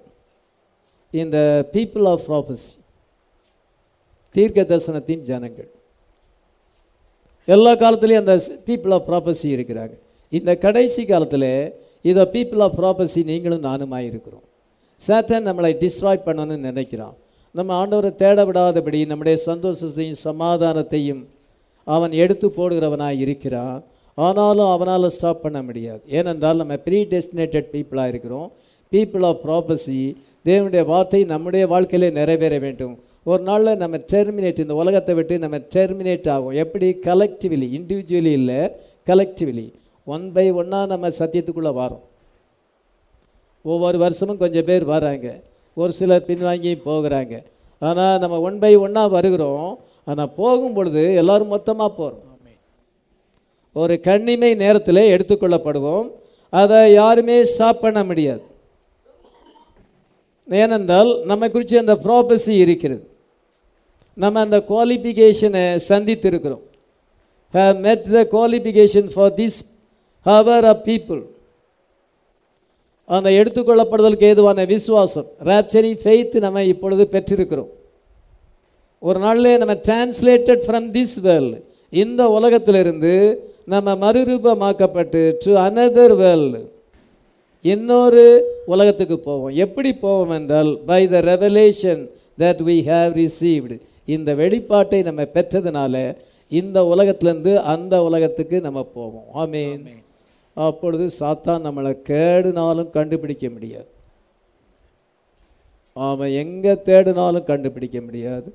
அவன் வந்து அவன் ரீச் பண்ண முடியாத ஒரு இடத்துக்கு நம்ம போகிறோம். ஏனென்றால் we are the people of prophecy. யாருமே அதை ஸ்டாப் பண்ண முடியாது. By the revelation of this message we have received. நாம் பெற்றுக்கொண்ட இந்த வெளிப்பாடு நம்மை அவிதமாய் கொண்டு செல்கிறது. இது வந்து காட்ஸுடைய கிரேட் சீக்ரெட் இந்த back part of God's mind is put in the heart of the bride Ameen எப்படி என்றால் by opening of the seven seals ஏழு முத்திரைகள் திறக்கப்படுவதனாலே அந்த தேவனுடைய சிந்தையில் இருந்த மறைந்திருந்த ரகசியங்கள் இன்றைக்கு நம்முடைய இருதயத்திலே போடப்பட்டிருக்கிறது. இந்த ரகசியங்கள் இந்த வெளிப்பாடு தான் நம்ம வந்து ரேப்சருக்கு ஆயத்தப்படுத்துகிறது. ஆமே ஒரு சபைக்கு போனால் அங்கே என்ன பாசர் பிரசங்கம் பண்ணார் இன்றைக்கி என்ன பண்ணார் என்ன என்ன கருத்து சொன்னார் என்ன வெளிப்பாடு சொன்னார் என்ன மீனிங் கொடுத்தார் அப்படின்னு கொஞ்சமாவது நம்ம பெற்றுக்கிட்டு போகணும். ஒரு சபைக்கு போய் அங்கே ஒன்றுமே பெறாமல் இருக்கிற சபைகளும் நம்ம சென்னையில் இருக்கு. அந்த பாசருக்கு காலிங் கிடையாது அனைட்டிங் கிடையாது. அவர் போதுமான அளவு பிரயாசப்படுவதும் கிடையாது. அப்படியாப்பட்ட சபைக்கு இன்றைக்கி நிறைய பேர் போயிட்டு இருக்காங்க அவங்க எப்படி எடுத்துக்கொள்ளப்படுதலை பங்கு பெற முடியும்? இந்த வெளிப்பாடு தான் உங்களை கொண்டு செல்லுது. இந்த வெளிப்பாடு தான் அவங்களுக்கு ரேப்சரிங் ஃபெய்த்தை தருது. இந்த வெளிப்பாடு தான் செவன் தண்டர்ஸாக இருக்கிறது. செவன் தண்டர்ஸ் எப்படி வந்துச்சு? ஏழு முத்திரைகள் திறக்கப்படுறதுனால வந்துச்சு. ஏழு முத்திரைகள் திறக்கப்படலன்னா செவன் தண்டர்ஸ் வராது. கத்தர் இப்படி ஒரு ஜனத்தை வச்சிருக்கிறார். நீங்களும் நானும் அந்த ஜனமாக இருக்கிறோம் என்றால் எவ்வளவு நம்ம சந்தோஷப்பட வேண்டியதாக இருக்கிறது? ஆமீன். சேட்டன் வந்து ஒரு லட்சத்து நாற்பத்தி நாலாயிரம் பேர் மீட்கப்படுவதை ஸ்டாப் பண்ணணும்னு நினச்சி இன்றைக்கு இஸ்வ ஜனங்களையே அழிச்சு விடலான்னு நினைக்கிறா? யுத்தம் ஒரு மாதத்துக்கு மேலே நடந்து கொண்டிருக்கிறது. ஆனாலும் அது இன்னும் முடிவுக்கு வரல. நம்ம என்ன பிலீவ் பண்ணுறோம் ப்ராபசி படி இஸ்வ ஜனங்களை ஒன்றும் செய்ய முடியாது. எந்த விந்து அங்கே வீசினாலும் ஒன்றும் செய்ய முடியாது. ஆமீன். நமக்கு இன்றைக்கு தேட்ஃபுல் வந்திருக்கிறது. இதை மூன்றாம் இழுப்பு வந்து opening of the world the anointed ones at the end time என்ற செய்தியிலே அறுபத்தஞ்சாம் வருஷம் ஏழாம் மாதம் இருபத்தஞ்சாம் தேதி கொடுத்த செய்தியிலே பிறந்த பெருநாம் இரநூத்தி அறுபத்தி ரெண்டாவது பாராகிராஃபில் சொல்லுகிறார். ஃபர்ஸ்ட் ஃபுல் ஹீலிங் முதலாம் இழுப்பு சுகமாக்குதல். செகண்ட் புல் ப்ராப்பசையிங் இதை ரெண்டாவது இழுப்பு வந்து தீர்க்கதர்சனம் உரைப்பது. That pull the opening of the word the mysteries revealed மூன்றாம் எழுப்பு வார்த்தையானது திறக்கப்படுவது. அது வந்து ரகசியங்கள் வெளிப்படுகிறது. காலையில் அந்த பெதஸ்தா குளத்தை பற்றிய ரகசியம் உங்களுக்கு வெளிப்பட்டிருக்கிறது. நீங்கள் பெதஸ்தா குளத்துக்கு வந்திருக்கிறீங்க. ஆட்டு வாசல் மூலமாக வந்திருக்கிறீங்க. இப்பொழுது தேவதூதன் வந்து கலக்கி கொண்டிருக்கிறார். இந்த எழுப்புதலுக்குள்ளே நீங்கள் வந்தால் உங்களுக்கு பாடி சேஞ்ச் ரேப்சர் எல்லா பிளஸ்ஸிங்கும் கிடைக்கும் என்று அவ்விதமான ஒரு கன்க்ளூஷனில் உங்களுக்கு பிரசவம் பண்ணியிருக்கிறேன். அதனால் கத்தர் தீர்க்க தரிசிக்கு எல்லாத்தையும் வெளிப்படுத்துகிறார். That pull was a opening of them seven seals reveal revealing the hidden truth there's been sealed in the word வார்த்தையிலே முத்திரிக்கப்பட்ட அந்த ரகசியங்கள் இன்றைக்கு வெளிப்பட்டிருக்கிறது என்று பிரதர் பென்கான் சொல்லுகிறார். இப்பொழுது நீங்கள் தேட் புல்ல இருக்கிறீங்க. இப்பொழுது ஓப்பனிங் ஆஃப் த வேர்டு நடந்து கொண்டிருக்கிறது. ஒரு நாளில் ஸ்போக்கன் வேர்டு மேனிஃபெஸ்டேஷன் வரும். நீங்கள் என்ன சொல்லுகிறீர்களோ அதன்படி நடக்கப் போகிறது. அதன் பின்பு ப்ரீச்சிங் டு த லாஸ்ட் இழக்கப்பட்டவர்களுக்கு நம்ம பிரசங்கப்படுவோம். அப்பொழுது கதவு அடைக்கப்பட்டிருக்கும் பின்பு நம்ம ரேப்சரில் பங்கு பெறுவோம். இந்த ஆர்டர் வந்து நிறைவேறி கொண்டிருக்கு. இப்பொழுது நீங்கள் எங்கே இருக்கிறீங்க? That pull opening of the வேர்ல்டில் இருக்கிறோம் என்று பிரதர் பென்காம் தன்னுடைய செய்தியிலே சொல்லுகிறார். அதே செய்தியில் இரநூத்தி அறுபத்தி ஒன்பதாவது பேரகிராஃபில் அவர் என்ன சொல்லுகிறார் என்றால் the son of man is Christ மனுஷகுமாரன் இயேசு கிறிஸ்துவாக இருக்கிறார். நீங்கள் மனுஷனுடைய வார்த்தையினாலே போஷிக்கப்படவில்லை. நீங்கள் வந்து the anointed ones at the end time the angel was not the son of man ஏழாம் தூதன் மனுஷகுமாரன் அல்ல. He was the messenger from the son of man அவர் வந்து மனுஷகுமார்ட்டிருந்து வந்ததான ஒரு செய்தியாளராக இருக்கிறார். The son of man is Christ கிறிஸ்து பெருநாம் வந்து பென்கான் தான் சன் ஆஃப் மேன் சொல்கிறாங்க பொழிச்சூரூரில் ஒரு ஒரு குரூப் இருக்குது அவங்க அவங்க இதை படிக்கணும். தீகத செய்தி சொன்னதை படிக்கணும். அந்த ஜனங்களுக்கு என்னதான் ஞானம் இருக்கோ அறிவு இருக்கோ தெரியல. தீர்க்கதரிசி தெளிவாக சொல்கிறார் the son of man is Christ மனுஷகுமாரன் இயேசு கிறிஸ்து. Is the one that you are feeding on அவரால் நீங்கள் போஷிக்கப்படுறீங்க. You are not feeding on man மனுஷனால் நீங்கள் போஷிக்கப்படவில்லை. A man and is words will fail மனுஷனும் அவனுடைய வார்த்தைகளும் தவறி போகலாம். But you are feeding on the unfailing body word of the son of man மனுஷகுமாண்டே மாறாத சரீர வார்த்தையினாலே நீங்கள் போஷிக்கப்படுகிறீர்கள். ஆமேன். இன்னைக்கு நமக்கு தேட்புல் வந்திருக்கிறது. வெளிப்பாடு வந்திருக்கிறது. சீக்ரெட் ரிவீல் ஆகியிருக்கிறது இப்பொழுது ரிவீல் ஆகும் பொழுது இது என்ன ஏற்படுகிறது என்றால் நமக்கு ஒரு மேரேஜ் யூனியனை கொண்டு வருகிறது. ஆமென். முதலாவது ரேப்சர் நடக்க வேண்டும் என்றால் தேவன் தன்னை வெளிப்படுத்த வேண்டும். ரேப்சர் நடக்க வேண்டுமென்றாலும் அதற்கு முன்னதாக கத்தர் இந்த பைபிளில் இருக்கிற தேவ ரகசியத்தை எல்லாம் வெளிப்படுத்த வேண்டும். அதனால் பைபிள் சீல்டு புக்காக இருக்கிறது. ஏழு முத்திரைகளால் முத்திரிக்கப்பட்ட புஸ்தகமாக இருக்கிறது. கிரைஸ் வந்து இதுக்குள்ளே மறைஞ்சிருக்கிறார் வார்த்தையில் மறைஞ்சிருக்கிறார். அந்த கிரைஸை ரிவீல் பண்ணணும். அந்த மிஸ்ட்ரி ஆஃப் கிரைஸை ரிவீல் பண்ணணும்னா ஆண்டவர் இறங்கி வந்து முத்திரைகளை திறந்து தம்முடைய தூதனுக்கு வெளிப்படுத்துகிறார். Hallelujah Christ must first appear to his bride on earth before rapture can take place. Rapture நடப்பதுக்கு முன்னதாக கத்தர் இறங்கி வந்து அவர் தம்முடைய மனவாட்டிக்கு வெளிப்படுத்த வேண்டும். உலகம் அதை தெரியுமா? சாப்பிடுத்த மக்களுக்கு அது தெரியுமா? இந்த செவன் சீல் அவங்க பிலீவ் பண்ண முடியுமா? அதே போல் இந்த மேக சம்பத்தை இது கத்தருடைய வருகை இல்லை என்று இதை நான் ஏற்கனவே ரெண்டு பேர் உங்களுக்கு சொல்லியிருக்கிறேன். சென்னையில் ஒருத்தர் இருக்கிறாரு. அவர் ப்ரெஸ்ஸில் இருந்தார் புஸ்தகத்தெல்லாம் அனுப்பினார் புஸ்தகத்தெல்லாம் படிக்கிறேன் ஒரே ஜெபிக்கிறேங்கிறாரு. அவருக்கு இந்த தேவனுடைய வார்த்தை வெளிப்படவில்லை. அதே போல் பாம்பேயில் ஒருத்தர் இருக்கார் அவருக்கு வெளிப்படுத்தலை. இதை அவங்களே மறுதளிக்கிறாங்கன்னா இவங்களுக்கும் சாப்பிடத்துக்காரங்களும் வித்தியாசம் இல்லை. இவங்க பேசாமல் சாப்பிடத்தில் போய் சேர்ந்துக்கிட்டது நல்லது. இந்த செய்தியில் இருக்கிறவங்களுக்கு இடரெல்லாம் இருக்க மாட்டாங்க. அதனால் அவர் வந்து ரேப்சர் நடக்கணும்னா அவர் வெளிப்பட வேண்டும். அவர் இறங்கி வர வேண்டும். அவர் மேகத்தில் எடுத்துக்கொள்ளப்பட்டார். மேகத்தில் வந்திருக்கிறார். அதுதான் seven seal it is the coming of the Lord அது வராமல் ரேப்சர் வராது.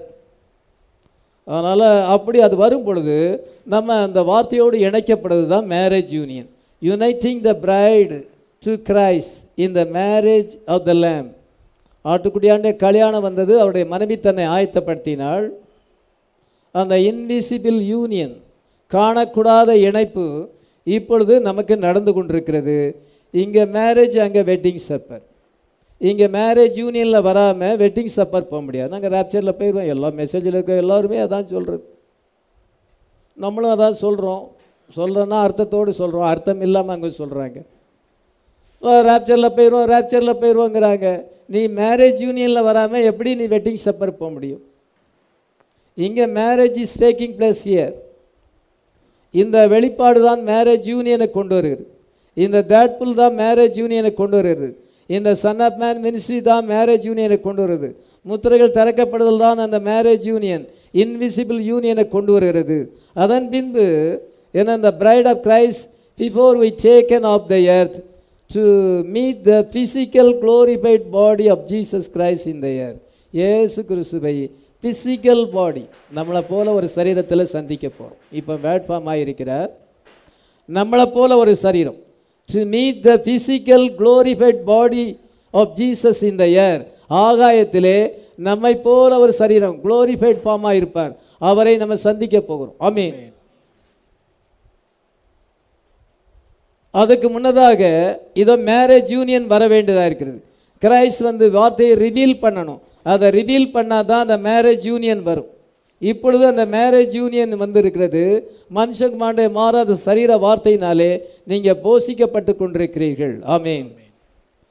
இப்பொழுது son of man is revealed அதே சமயத்தில் son of perdition the man of sin is also revealed ரெண்டுமே இன்னைக்கு ரிவீல்டு ஆகிருக்கு அதை சொல்லி நான் முடிச்சிட போகிறேன் அதுக்கு வசனம் வந்து லூக்காடின சுவிசேஷம் பதினேழாம் அதிகாரம் இருபத்தொன்பது முப்பதை வாசிக்கலாம். லோத்து சோதமை விட்டு புறப்பட்ட நாளிலே வானத்திலிருந்து அக்னியும் கந்தமும் வருஷித்து எல்லாரையும் அழித்து போட்டது. மனுஷகுமாரன் வெளிப்படும் நாளிலும் அப்படியே நடக்கும். லோத்து சோதோமை விட்டு புறப்படும் பொழுது அக்னியும் கந்தம் வந்து அழித்து போட்டது. உலகம் எல்லாமே அக்னிக்கு இரையாக வைக்கப்பட்டிருக்கிறது. இந்த பில்டிங்கும் ஒரு நாளில் அழிஞ்சு போகும். நம்முடைய வீடு உலகத்தில் மனுஷனுடைய சாதனைகள் எல்லாமே அழிஞ்சு போகும். எல்லாம் ஃபயருக்கு வைக்க இரையாக வைக்கப்பட்டிருக்கு. சோதம் குமாரா எப்படி அக்னினாலும் கந்தகத்தினாலும் அழிஞ்சதோ அதே போல் உலகம் முழுசும் அழிஞ்சு போகும். அதுதான் தேர்டு வேர்ல்டு வார் மணவாட்டி எடுத்துக்கொள்ளாத பட்சத்தில் அங்கே அழியாது. ஒரு லட்சத்து நாற்பத்தி நாலாயிரம் பேர் முத்திரிக்கப்படாத பட்சத்தில் அழியாது. எந்த விண்டு வீச முடியாது. அந்த விண்டெல்லாம் ஆண்டர் ஸ்டாப் பண்ணி வச்சிருக்கிறார். இப்பொழுது என்ன வாசிக்கிறோம் என்றால் சோதோமின் நாட்களில் நடந்தது போலவே மனுஷகுமாரன் வெளிப்படும் நாளிலே நடக்கும். இப்போ son of man is revealed அமேன் ஆமென் மனுஷகுமாரன் வெளிப்பட்டிருக்கிறார். மனுஷகுமாரன் தோன்றுவார் இல்லை சன் ஆஃப் மேன் ரிவீல் இப்பொழுது நீங்கள் ரிவீல்டு வேர்டை நீங்கள் புசிக்கிறீங்க. அதான் உருவின பட்டயம். உரையிலே போடப்பட்ட பட்டயம் என்றால் அது முத்திரிக்கப்பட்டிருக்குது. உரையை விட்டு பட்டயத்தை எடுத்தாச்சு. அதான் உருவின பட்டயம். அதான் அதான் ரிவீல்டு வேர்டு நீங்கள் வந்து இப்போ ரிவீல்டு வேர்டில் இருக்கிறீங்க. இதுதான் மனுஷகுமாரன் வெளிப்படுவது. அவர் வேர்ட் ஃபார்மாக இருக்கிறார். ஆமே ஆமென். அதே சமயத்தில் இதோ பாவ மனுஷனும் வெளிப்பட்டிருக்கிறான். ரெண்டு தோசைக்கு ரெண்டாம் அதிகாரம் மூணாம் வசனத்தை வாசிக்கலாம். எவ்விதத்தினாலும் ஒருவனும் உங்களை மோசம் போகாதபடி எச்சரிக்கையாயிருங்கள். ஏனெனில் விசுவாச துரோகம் முந்தி நேரிட்டு கேட்டின் மகனாகிய பாவ மனுஷன் வெளிப்பட்டால் ஒழிய அந்த நாள் வராது. இதோ கேட்டின் மகனாகிய பாவ மனுஷன் வெளிப்பட்டால் ஒழிய அந்த நாள் வராது. இது ரெண்டு ரெண்டுமே ஒரே நேரத்தில் நடக்கும் மனுஷகுமாரனும் வெளிப்பட்டிருக்கிறார் பாவ மனுஷனும் வெளிப்பட்டிருக்கிறான். இது வந்து ஹார்வெஸ்ட் டைம் அறுவடை நேரம். அறுப்புக்கு பிறகு வேறு ஒரு ஸ்டேஜ் கிடையாது. ஒரு செடி வளர்ந்து நெல் செடி வளர்ந்து வளர்ந்து கடைசியில் அது கீழே போட்ட நெல் வந்து மல்டிபிள் ஃபார்மாக வருது. அது முத்துன பிறகு அறுவடை நடக்கிறது. அதுக்கு பிறகு இன்னொரு ஸ்டேஜ் கிடையாது. அதனால தான் ஹார்வெஸ்ட் சீசன் என்றால் அதுக்கு பிறகு இன்னொரு ஸ்டேஜ் கிடையாது. இதுக்கு மேலே இன்னொரு சத்தியம் கிடையாது. இதுக்கு மேலே இன்னொரு சபை காலம் கிடையாது. இது கடைசி காலமாக இருக்கிறது. ஹார்வெஸ்ட் டைம் இந்த ஹார்வெஸ்ட் டைமில் களையும் கதிர் விட்டிருக்கிறது இதோ கோதுமையும் கதிர் விட்டிருக்கிறது ரெண்டும் வந்து முத்தி இருக்கிறது இப்பொழுது. அது எப்படி அந்த விதையானது அந்த நெல் எப்படி முத்துகிறது என்றால் அது நல்ல வெயில் அடிக்கணும். அது அதே போல் வெயில் வந்து களையின் மேலேயும் அந்த சூரியன் பிரகாசிக்கிறது. அந்த கோதுமை மேலேயும் பிரகாசிக்கிறது. இது அதிகமாக பிரகாசிக்கும் பொழுது அந்த விதையானது முற்றுகிறது தானியம் முற்றுகிறது. அப்பொழுது ஹார்வெஸ்ட் அறுவடை நடக்கிறது. இப்பொழுது நீங்கள் அந்த ஸ்டேஜில் வந்திருக்கீங்க. Son of man is reveal ச the man of sin is reveal ரெண்டுமே வெளிப்பட்டிருக்கிறது. மனுஷன் வந்து இதை டெக்னாலஜி அண்ட் சயின்ஸ்னால உலகத்தை வந்து பெட்டர் வேர்ல்டாக மாற்ற வேண்டும் என்று நினைக்கிறான். வெளிப்படுத்தல் ஒன்பதாம் அதிகாரம் ஒன்றாம் வசனத்தில் பின்பு வானத்திலிருந்து விழுந்த ஒரு நட்சத்திரத்தை கண்டேன். அவனுக்கு பாதாள குழியின் திறவுகோல் கொடுக்கப்பட்டது. அவன் பாதாள குழியை திறந்தான். வெடி சத்தத்தின் மத்தியில் நீங்கள் கத்துடைய வார்த்தையை கேளுங்க. ஒரு சபையில் வெடி போடுறாங்கன்னு சர்ச்சையே இன்னைக்கு சண்டே சர்வீஸே கேன்சல் பண்ணியிருக்கிறாங்க. நம்ம என்டைம் மெசேஜில். அப்படி கேள்விப்பட்டேன். அதனால் அருமையானவர்களே நம்ம அது மத்தியிலையும் கொஞ்ச நேரம் நீங்கள் வார்த்தையை கேளுங்கள் தேவனுடைய வார்த்தையை கவனமாக கேளுங்க கடைசி பாயிண்ட் நான் சொல்கிறேன் மனுஷன் என்ன செய்கிறான் என்றால் தன்னுடைய சயின்ஸ்னால டெக்னாலஜினால் உலகத்தை வந்து பெட்டர் வேர்ல்டாக மாற்ற வேண்டும் என்று அவன் பிரயாசப்படுகிறான். The God of this evil age என்ற செய்தியில் எண்பத்தொம்போதாவது பக்கத்தில் பேராகிராஃபில் பெண்ண சொல்லுகிறார். He says he is making a better world for them to live in by his knowledge apart from the the never failing word of God தேவனுடைய வார்த்தைக்கு அப்பாற்பட்ட விதத்தில் தன்னுடைய நாலேஜினால் இந்த உலகத்தை வந்து வாழுவதற்கு நல்ல உலகமாக மாற்ற வேண்டும் என்று மனுஷன் பிரயாசப்படுகிறான் by his coming together in denomination and creeds and intellectual and scientific and so forth, he is making a better world for man to live in and ignoring the promise of God. தேவனுடைய வாக்கு தத்தத்தை அவன் வந்து ignore பண்ணிவிட்டு இந்த உலகத்தை வந்து ரொம்ப நல்ல உலகமாக வாழுவதற்கு நல்ல உலகமாக மாற்ற அவன் பிரயாசப்படுகிறான். Better world for man to live in ஆனால் தேவனுடைய வார்த்தையை அவன் புறக்கணித்து விட்டு தன்னுடைய அறிவினாலே அப்படி உலகத்தை மாற்ற விரும்புகிறான். பென சொல்லுகிறார் the only time the world will be fit to live in is in the millennium உலகம் வந்து வாழுவதற்கு ஏற்ற உலகமாக அது எப்பொழுது ஒரே ஒரு காலம் இருக்கிறது அதுதான் மில்லினியம் ஆமென் இப்போ நம்ம வாழுவதற்கு ஏற்ற உலகம் கிடையாது. வியாதிகள் நிறைய இருக்குது என்ன வியாதி வரும்னு தெரியாது. ஆபத்து நிறைய இருக்கிறது. பொல்லாத மனுஷர்கள் நம்மளை சுற்றி இருக்கிறாங்க. எங்கே போனாலும் பிரச்சனை அதிகம் இருக்கிறது. மென்டல் ப்ராப்ளம் இருக்கிறது. ஏதோ விதமான உலகத்தில் இருக்கும் பொழுது இது வாழ்வதற்கு ஏற்ற உலகமா? ஆனால் மனுஷன் வந்து எலக்ட்ரிசிட்டியை கண்டுபிடிச்சிருக்கிறான். இதோ போக்குவரத்து வசதிகளை கண்டுபிடிச்சிருக்கிறான். இதோ நல்ல என்ன இதோ சந்தோஷத்தை அனுபவிக்க வேண்டிய உலகத்தை கண்டுபிடிச்சிருக்கான் நீங்கள் நல்ல பெட்டர் வேல்டு நான் வந்து என்னுடைய அறிவினாலே விஞ்ஞானத்தினாலே நான் அதை உருவாக்கியிருக்கிறேன். இது வந்து ரொம்ப வாழுவதற்கு ஏற்ற உலகம். அந்த காலத்தில் மாட்டு வண்டி தான் இருந்தது. எல்லாம் நடந்து தான் போனாங்க. அன்னைக்கு எலக்ட்ரிசிட்டி கிடையாது. இப்படி எலக்ட்ரானிக் இன்ஸ்ட்ருமெண்ட் கிடையாது. அது வந்து அதை விட நான் இப்பொழுது நல்ல உலகத்தை விஞ்ஞானத்தினால் உருவாக்கிறேன் என்று சேட்டன் அவிதமாக சொல்லுகிறான். ஆனால் இந்த உலகம் நமக்கு வாழ்வதற்கு ஏற்ற உலகம் இல்லை. காற்று சுத்தம் இல்லை. தண்ணீர் சுத்தம் சுத்தமான தண்ணீர் கிடையாது. இவ்விதமான உலகத்தில் தான் வாழ்ந்து கொண்டிருக்கிறோம். ஆனால் சேட்டன் என்ன சொல்லுகிறார் என்றால் இதுதான் இந்நாள் வரைக்கும் உலகத்தில் ரொம்ப நாகரிகமாக இருக்கிறது. வாழுவதற்கு எல்லா வசதியும் இருக்கிறது என்று சொல்லுகிறான். ஆனால் இப்போ இங்கே என்ன சொல்லுகிறார் நம்ம வாழுவதற்கு ஏற்ற காலம் வந்து மிலினியம் ஆமென். இனி வரப்போகிற ராஜ்யத்தில் மிலினியத்தில் எந்த ப்ராப்ளமும் கிடையாது. ஆமென். நம்ம சந்தோஷமாக இருக்கிறோம். நமக்கு ஆதார் கார்டு அவசியம் இல்லை இதை பேன் கார்டு அவசியம் இல்லை எந்த ஐடென்டிஃபிகேஷனும் நமக்கு தேவையில்லை. எந்த விரோதியும் நமக்கு இருக்க போகிறதில்ல சேட்டன் இருக்க போகிறதில்ல வியாதி இருக்க போகிறதில்ல எந்த பயமும் இருக்க போகிறதில்ல அலலுயா அதனால் என்ன சொன்னால் வாழுவதற்கு ஏற்ற period will be fit to live is in the millennium மிலினியத்தில் நம்ம வாழப்போகிறோம் சேட்டன் வந்து பாவம் செய்வதற்கு நல்ல உலகத்தை ஏற்படுத்தி இருக்கிறான் is made a better world to sin in in see to live in இதை நல்ல பாவம் செய்யக்கூடிய உலகம் இது. அதெல்லாம் விபச்சாரம் வேசித்தனம் அசுத்தம் காம விகாரம் எல்லாமே இந்த உலகத்தில் மலிஞ்சி கிடக்கிறது. எல்ஜிபிடி இருக்கிறது. இவ்விதமான ஒரு இதை வச்சுருக்கிறோம். சேட்டன் வந்து லீகலைஸ் பண்ணியிருக்கிறான். கவர்மெண்ட் வந்து இதை பாவம் செய்வதற்கு லீகலைஸ் பண்ணியிருக்கு.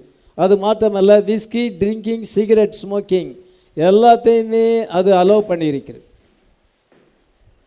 பெண்கள் வந்து முடியை கத்தரிப்பதற்கும் அலங்கோலமான வஸ்திரத்தை தரிப்பதற்கும் contrary to the word of God தேவனுடைய வார்த்தைக்கு விரோதமான அங்கே வஸ்திரங்களை தரிப்பதற்கும் சாபனம் அதை அலோவ் பண்ணியிருக்கிறது.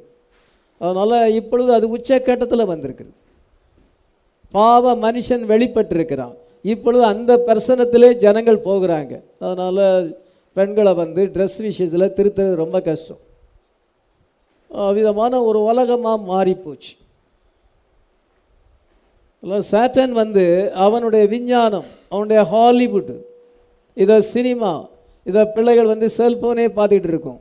அதனால் என்ன சொன்னால் கண்ணின் காட்சியிலும் ம மனதின் நினைவிலையும் ஜனங்கள் இன்றைக்கி போய் கொண்டிருக்கிறார்கள். சிறு பிள்ளைகள் முதற்கொண்டு வயோதிபர் வரைக்கும் எல்லாரையும் சீர்கெடுத்து விட்டான் அன்றைக்கி ஏவாள் என்ற ஒரு பெண்ணை மட்டும் அவன் மோசம் போக்கினான். இன்றைக்கு உலகம் அனைத்தையும் அவன் மோசம் போக்கி விட்டான் சாத்தான் இன்றைக்கு மறைமுகமாக ஆராதிக்கப்படுகிறான். இது ரொம்ப பெட்டர் வேர்ல்டு ரொம்ப சந்தோஷமான உலகம். எல்லாத்தையுமே அனுபவிக்கலாம் என்று சாத்தான் நினைக்கிறான். இதான் பாவ மனுஷன் வெளிப்பட்டிருக்கிறான். அவனுடைய பிரசன்னத்திலே இந்த ஜனங்கள் ஜீவிக்கும் பொழுது இவங்களுக்குள்ள இவங்களுக்கும் சாத்தானுக்கும் மேரேஜ் யூனியன் ஏற்படுது. இல்லை சாத்தானு இப்பொழுது மேரேஜ் யூனியனை கொண்டு வருகிறான். அவனும் தனக்கென்று ஒரு பிரைடை பெற்றுக்கொண்டான். இதை கத்தரும் அந்த மனுஷகுமாரன் இப்பொழுது வெளிப்பட்டிருக்கிறார். உலகம் சோதமின் நிலைமை அடையும் பொழுது மனுஷகுமாரன் வெளிப்படும் காலம் வரும். கத்தர் வந்து ஒரு தீர்க்கதரிசி மூலமாக மனுஷகுமாரனுடைய ஊழியத்தை மறுபடியும் கொண்டு வந்தார் மணவாட்டி மூலமாக கண்டினியூ ஆகும் பொழுது இப்பொழுது என்ன செய்யணும் சூரியன் பிரகாசம் அதிகமாக இருக்கிறது. அந்த வார்த்தையின் பிரசன்னம் இப்பொழுது அதிகமாக இருக்கு. முன்னால் விட இப்போ செய்தி அதிகம். கல்வரி சேப்பனாக்கில் தேவனுடைய வார்த்தையானது புறப்படுகிறது. இதோ நம்ம இன்றைக்கி வார்த்தையின் பிரசன்னத்தில் வருகிறோம். அவங்க வந்து சேட்டானுடைய பிரசன்னத்தில் இருக்கிறார்கள். அதனால் அவங்களுக்கு மேரேஜ் யூனியன் வந்துவிட்டது அந்த சாத்தானுடைய காரியங்களோடு ஐக்கியப்பட்டு விட்டாங்க. நம்ம இன்னைக்கு வார்த்தையின் பிரசனத்தில் வந்து அதிகமான வார்த்தையை நீங்கள் கேட்குறீங்க. அதிகமான வெளிப்பாடுகள் தேவனுடைய சிந்தையானது இன்னைக்கு வெளிப்படுத்தப்பட்டிருக்கிறது. நம்ம ரிதீல் வேலில் வந்திருக்கிறோம்.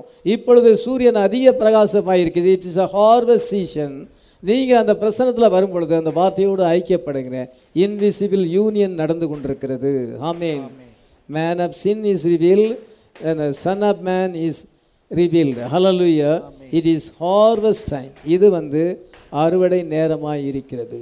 ஆமென் களைகளும் அறுவடைக்கு ஆயத்தமாய் இருக்கிறது.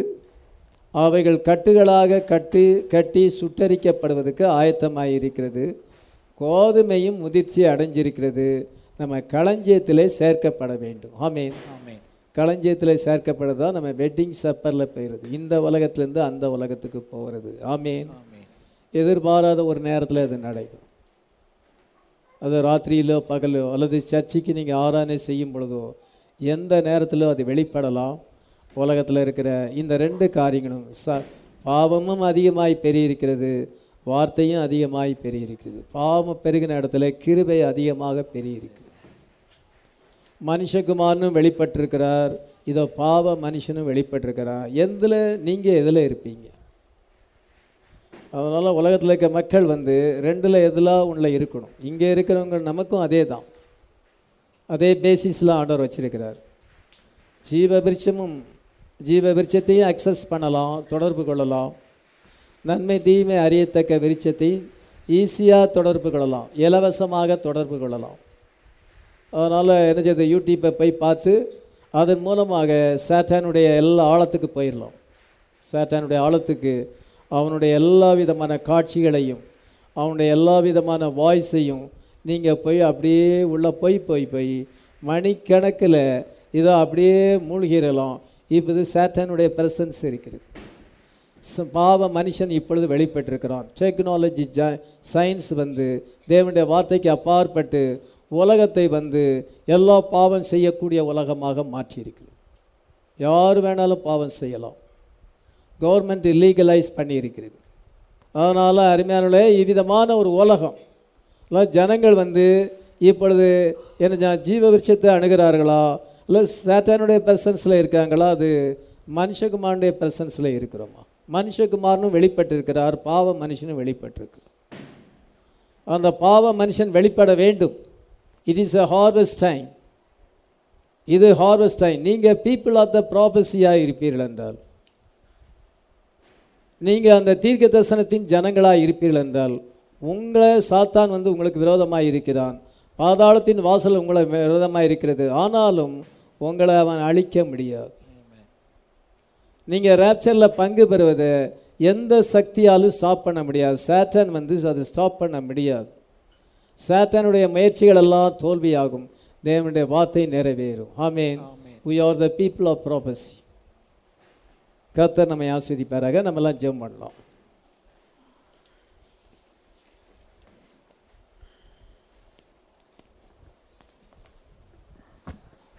எல்லாரும் ஜெபம் பண்ணும்.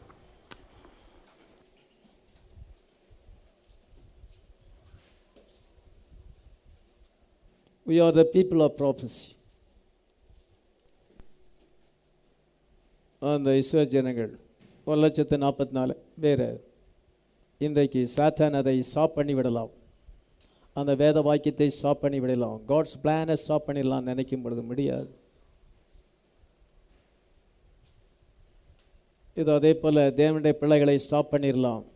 என்று அவன் நினைக்கும் பொழுது பிரைடை ஸ்டாப் பண்ண முடியாது. She is an invincible army சாத்தான் will be paralyse paralyse before her அவளுக்கு சாத்தான் பேரலைஸ்ட் ஆகிடுவோம் நத்திங் வில் ஹார்ம் ஹேர் உங்கள் மேலே அந்த ப்ராப்பர்சி இருக்கும் பொழுது அது நிறைவேறுவதை சாத்தான் தடைப்பட முடியாது இன்றைக்கி சாத்தான் உச்சக்கட்டமாக உலகத்தை மாற்றி இருக்கிறான் உல்லாசமான உலகமாக ஆபத்து நிறைந்த உலகமாக மாற்றி இருக்கிறான் ஆனால் கத்தர் நமக்கு மில்லினியத்தை வச்சிருக்கிறார் இதோ இங்கே நம்ம மேலே தீர்க்கதரிசனம் நிறைவேறும்.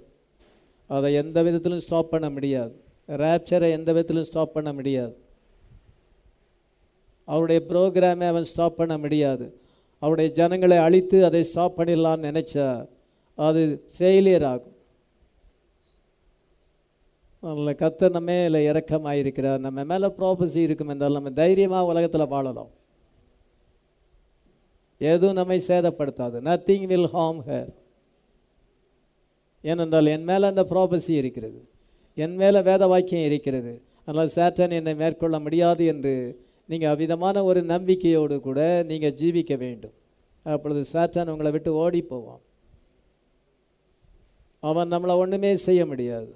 நம்முடைய ஆண்டவர் வந்து அவனை விட மில்லியன் பில்லியன் மடங்கு அதிக ஞானமுள்ளவராக இருக்கிறார்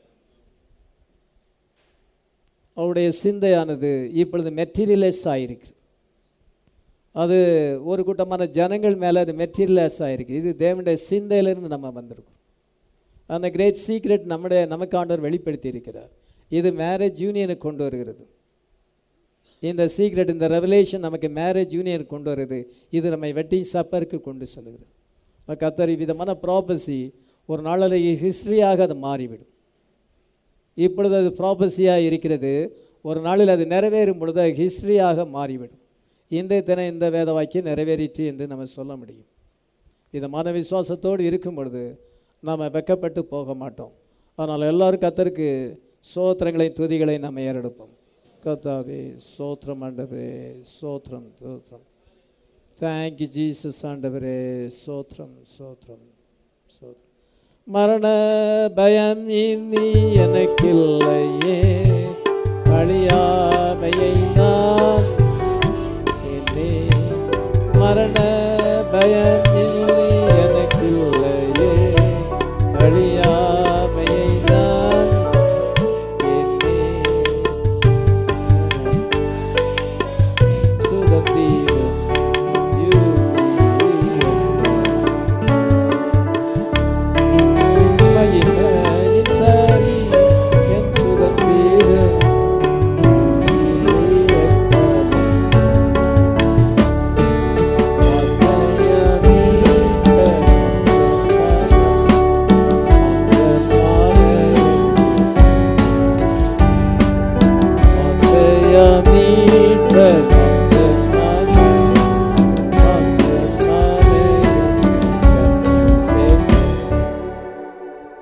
நேசிக்கிற பல்லக பிதாவே நேரம் மட்டுமாக நம்முடைய வார்த்தையை தியானித்தோம் எங்கள் மேலே நம்முடைய ப்ராப்பர்சி இருக்கிறது. ஒரு லட்சத்து நாற்பத்தி நாலாயிரம் பேரில் மேலே நம்முடைய ப்ராப்பர்சி இருக்கிறது. இந்த ரெண்டு விதமான மக்கள் இன்றைக்கு உலகத்தில் இருக்கிறார்கள். ஒன்று பிரஜாதி மணவாட்டி இன்னொன்று ஒரு லட்சத்து நாற்பத்தி நாலாயிரம் யூதர்கள் நாங்கள் வந்து இப்பொழுது உலகத்தில் இருக்கிற பீப்புள் ஆஃப் ப்ராப்பர்சியாக இருக்கிறோம். சாத்தான் எங்களை அழிக்க நினைத்தால் அது முடியாது. ஏனென்றால் உம்முடைய வார்த்தை எங்கள் மேலே நிறைவேற வேண்டும். அதை அவன் ஸ்டாப் பண்ண முடியாது என்று இவ்வளவு நேரம் தியானித்தோம். நாங்கள் நம்முடைய சிந்தையிலேருந்து வந்திருக்கிறோம். மெட்டீரியலைஸ் ஆகியிருக்கிறோம் ஒரு நாளில் நீர் வந்து ஃபிசிக்கல் பாடியில் குளோரிஃபைட் ஃபார்மாக நீர் தரிசனமாவி. அதை நாங்கள் காணுவோம். அங்கே உம்மை சந்திப்போம். இந்த மெசேஜ் எங்களை அவ்விதமாக எங்களை ஆயத்தப்படுத்துகிறது. சேட்டன் இந்த உலகத்தை முற்றிலும் சேஞ்ச் பண்ணி பாவம் செய்யக்கூடிய உலகமாக. வார்த்தைக்கு அப்பாற்பட்டு அவன் கிரியை செய்கிறான். ஒரு நாளிலே இது அழிந்து போகும். நாங்கள் மெலினியத்தை எதிர்நோக்கி இருக்கும் பொழுது அது நாங்கள் வாழுவதற்கு ஏற்ற ஒரு காலமாக இருக்கும் அவ்விதமாக உலகத்தில் எங்களுக்கு டொமினியன் கொண்டு வருகிறீர் ஆளுகையை கொண்டு வருகிறீர். ஏற்ற உலகமாக ஏதேனாக நீர் மாற்றுகிறீர். இப்பொழுது அந்த ரெஸ்டோரேஷன் பீரியடுக்காக நாங்கள் காத்திருக்கிறோம். எங்களுடைய விசுவாசத்தை அப்போ சில பிதாக்களுடைய விசுவாசத்துக்கு திருப்பி இருக்கிறீர். ஒரு நாளில் எங்களுடைய பாடியை ரெஸ்டோர் பண்ணுவீர். பின்பு இந்த உலகத்தை நீர் ரெஸ்டோர் பண்ணும் பொழுது நாங்கள் வாழுவதற்கு ஏற்ற உலகத்தை நீர் தருவீர். இதுமாக எங்களுக்கு ப்ராமிஸ் பண்ணியிருக்கிறீர். இந்த ப்ராமிஸ் எல்லாமே சாட்டன் ஸ்டாப் பண்ண முடியாது. கர்த்தாவே நீ சர்வ வல்லமுள்ள தேவனாக இருக்கிறீர். நீர் ஒருவரே தேவனாக இருக்கிறீர். இஸ்ரோ ஜனங்கள் அதை அறிந்திருக்கிறார்கள். ஒரே தேவன் நீர்தான் என்று அறிந்திருக்கிறார்கள். ஆனால் அவர்தான் இயேசு என்று அறியவில்லை. சோபனத்து மக்களுக்கு அந்த நாலேஜ் இல்லை. சாட்டனுடைய பொய்யை விசுவாசிப்பதனாலே களைகளாக சுட்டரிக்கப்படுவார்கள். இது ஹார்வெஸ்ட் டைம் ஆகியிருக்கிறது நாங்கள் முடிவு நேரத்தில் வந்திருக்கிறோம். களஞ்சியத்தில் சேர்க்கப்பட நேரத்தில் இருக்கிறோம். இந்த வார்த்தையை கேட்ட அனைவரையும் ஆசீர்வதிப்பீராக. தொடர்ந்து எங்கள் உள்ளத்திலே கிரியை செய்வீராக. அந்த மகத்தான நாளுக்காக எங்களை ஆயத்தப்படுத்தும். கடைசி எக்காலம் துணிப்பதற்காக காத்திருக்கிறோம். அந்த யூபிலி எக்காலத்துக்காக காத்திருக்கிறோம். கர்த்தாவே நீர் எங்களை ஆயத்தப்படுத்துவதற்காக மிக சோத்திரம் இந்த வசனத்தை கேட்ட அனைவரையும் நீர் ஆசிர்வதியும். எங்களுடைய வீடு எங்களுடைய சொந்த புரோகிராம் எல்லாம் விட்டுவிட்டு இந்த ஞாயிற்றுக்கிழமையிலே கத்துடைய நாளிலே வந்து உம்முடைய சமூகத்திலே காலையிலையும் மாலையிலையும் ஆராதித்த உம்முடைய பிள்ளைகளை ஆசீர்வதிப்பீராக. நல்ல ஹீலிங் தருவீராக ஹெல்த் தருவீராக ஸ்ட்ரென்த் தருவீராக. எங்கள் வாழ்க்கையில் எல்லா சூழ்நிலையும் அனுகூலமாக்கித்தார். எல்லா ப்ராப்ளங்களையும் நீ சால்வ் பண்ணுவீராக. எங்களுக்கு சமாதானத்தையும் சந்தோஷத்தையும் ப்ராஸ்பெரிட்டியும் நீ தர வேண்டுமாறு நாங்கள் ஜெபிக்கிறோம். கதாவே வர நாட்களில் நடக்கிற ப்ரோக்ராம்ஸை நீர் ஆசிர்வதி. வியாழக்கிழமையிலே ஆறு மணிக்கு செம்பாக்கத்தில் நடக்கிற அந்த ப்ரேயர் மீட்டிங்கை நீர் ஆசிர்வதிப்பீராக. கத்தருடைய பிள்ளைகள் எல்லாரையும் கூட்டி சேர்ப்பீராக. நல்ல ஐக்கியத்தை தர வேண்டுமாறு ஜெபிக்கிறோம். தொடர்ந்து ஆண்டவரே எங்களை வழி நடத்தும் ஆசீர்வதியும் பாதுகாத்து கொள்ளும். துதி கனம் மைமெல்லாம் உமைக்கே எடுக்கிறோம் ஏசு கிறிஸ்துவின் நாமத்தில் வேண்டிக் கொள்கிறோம். ஆமீன். எனக்கு மகிமை தூக்கி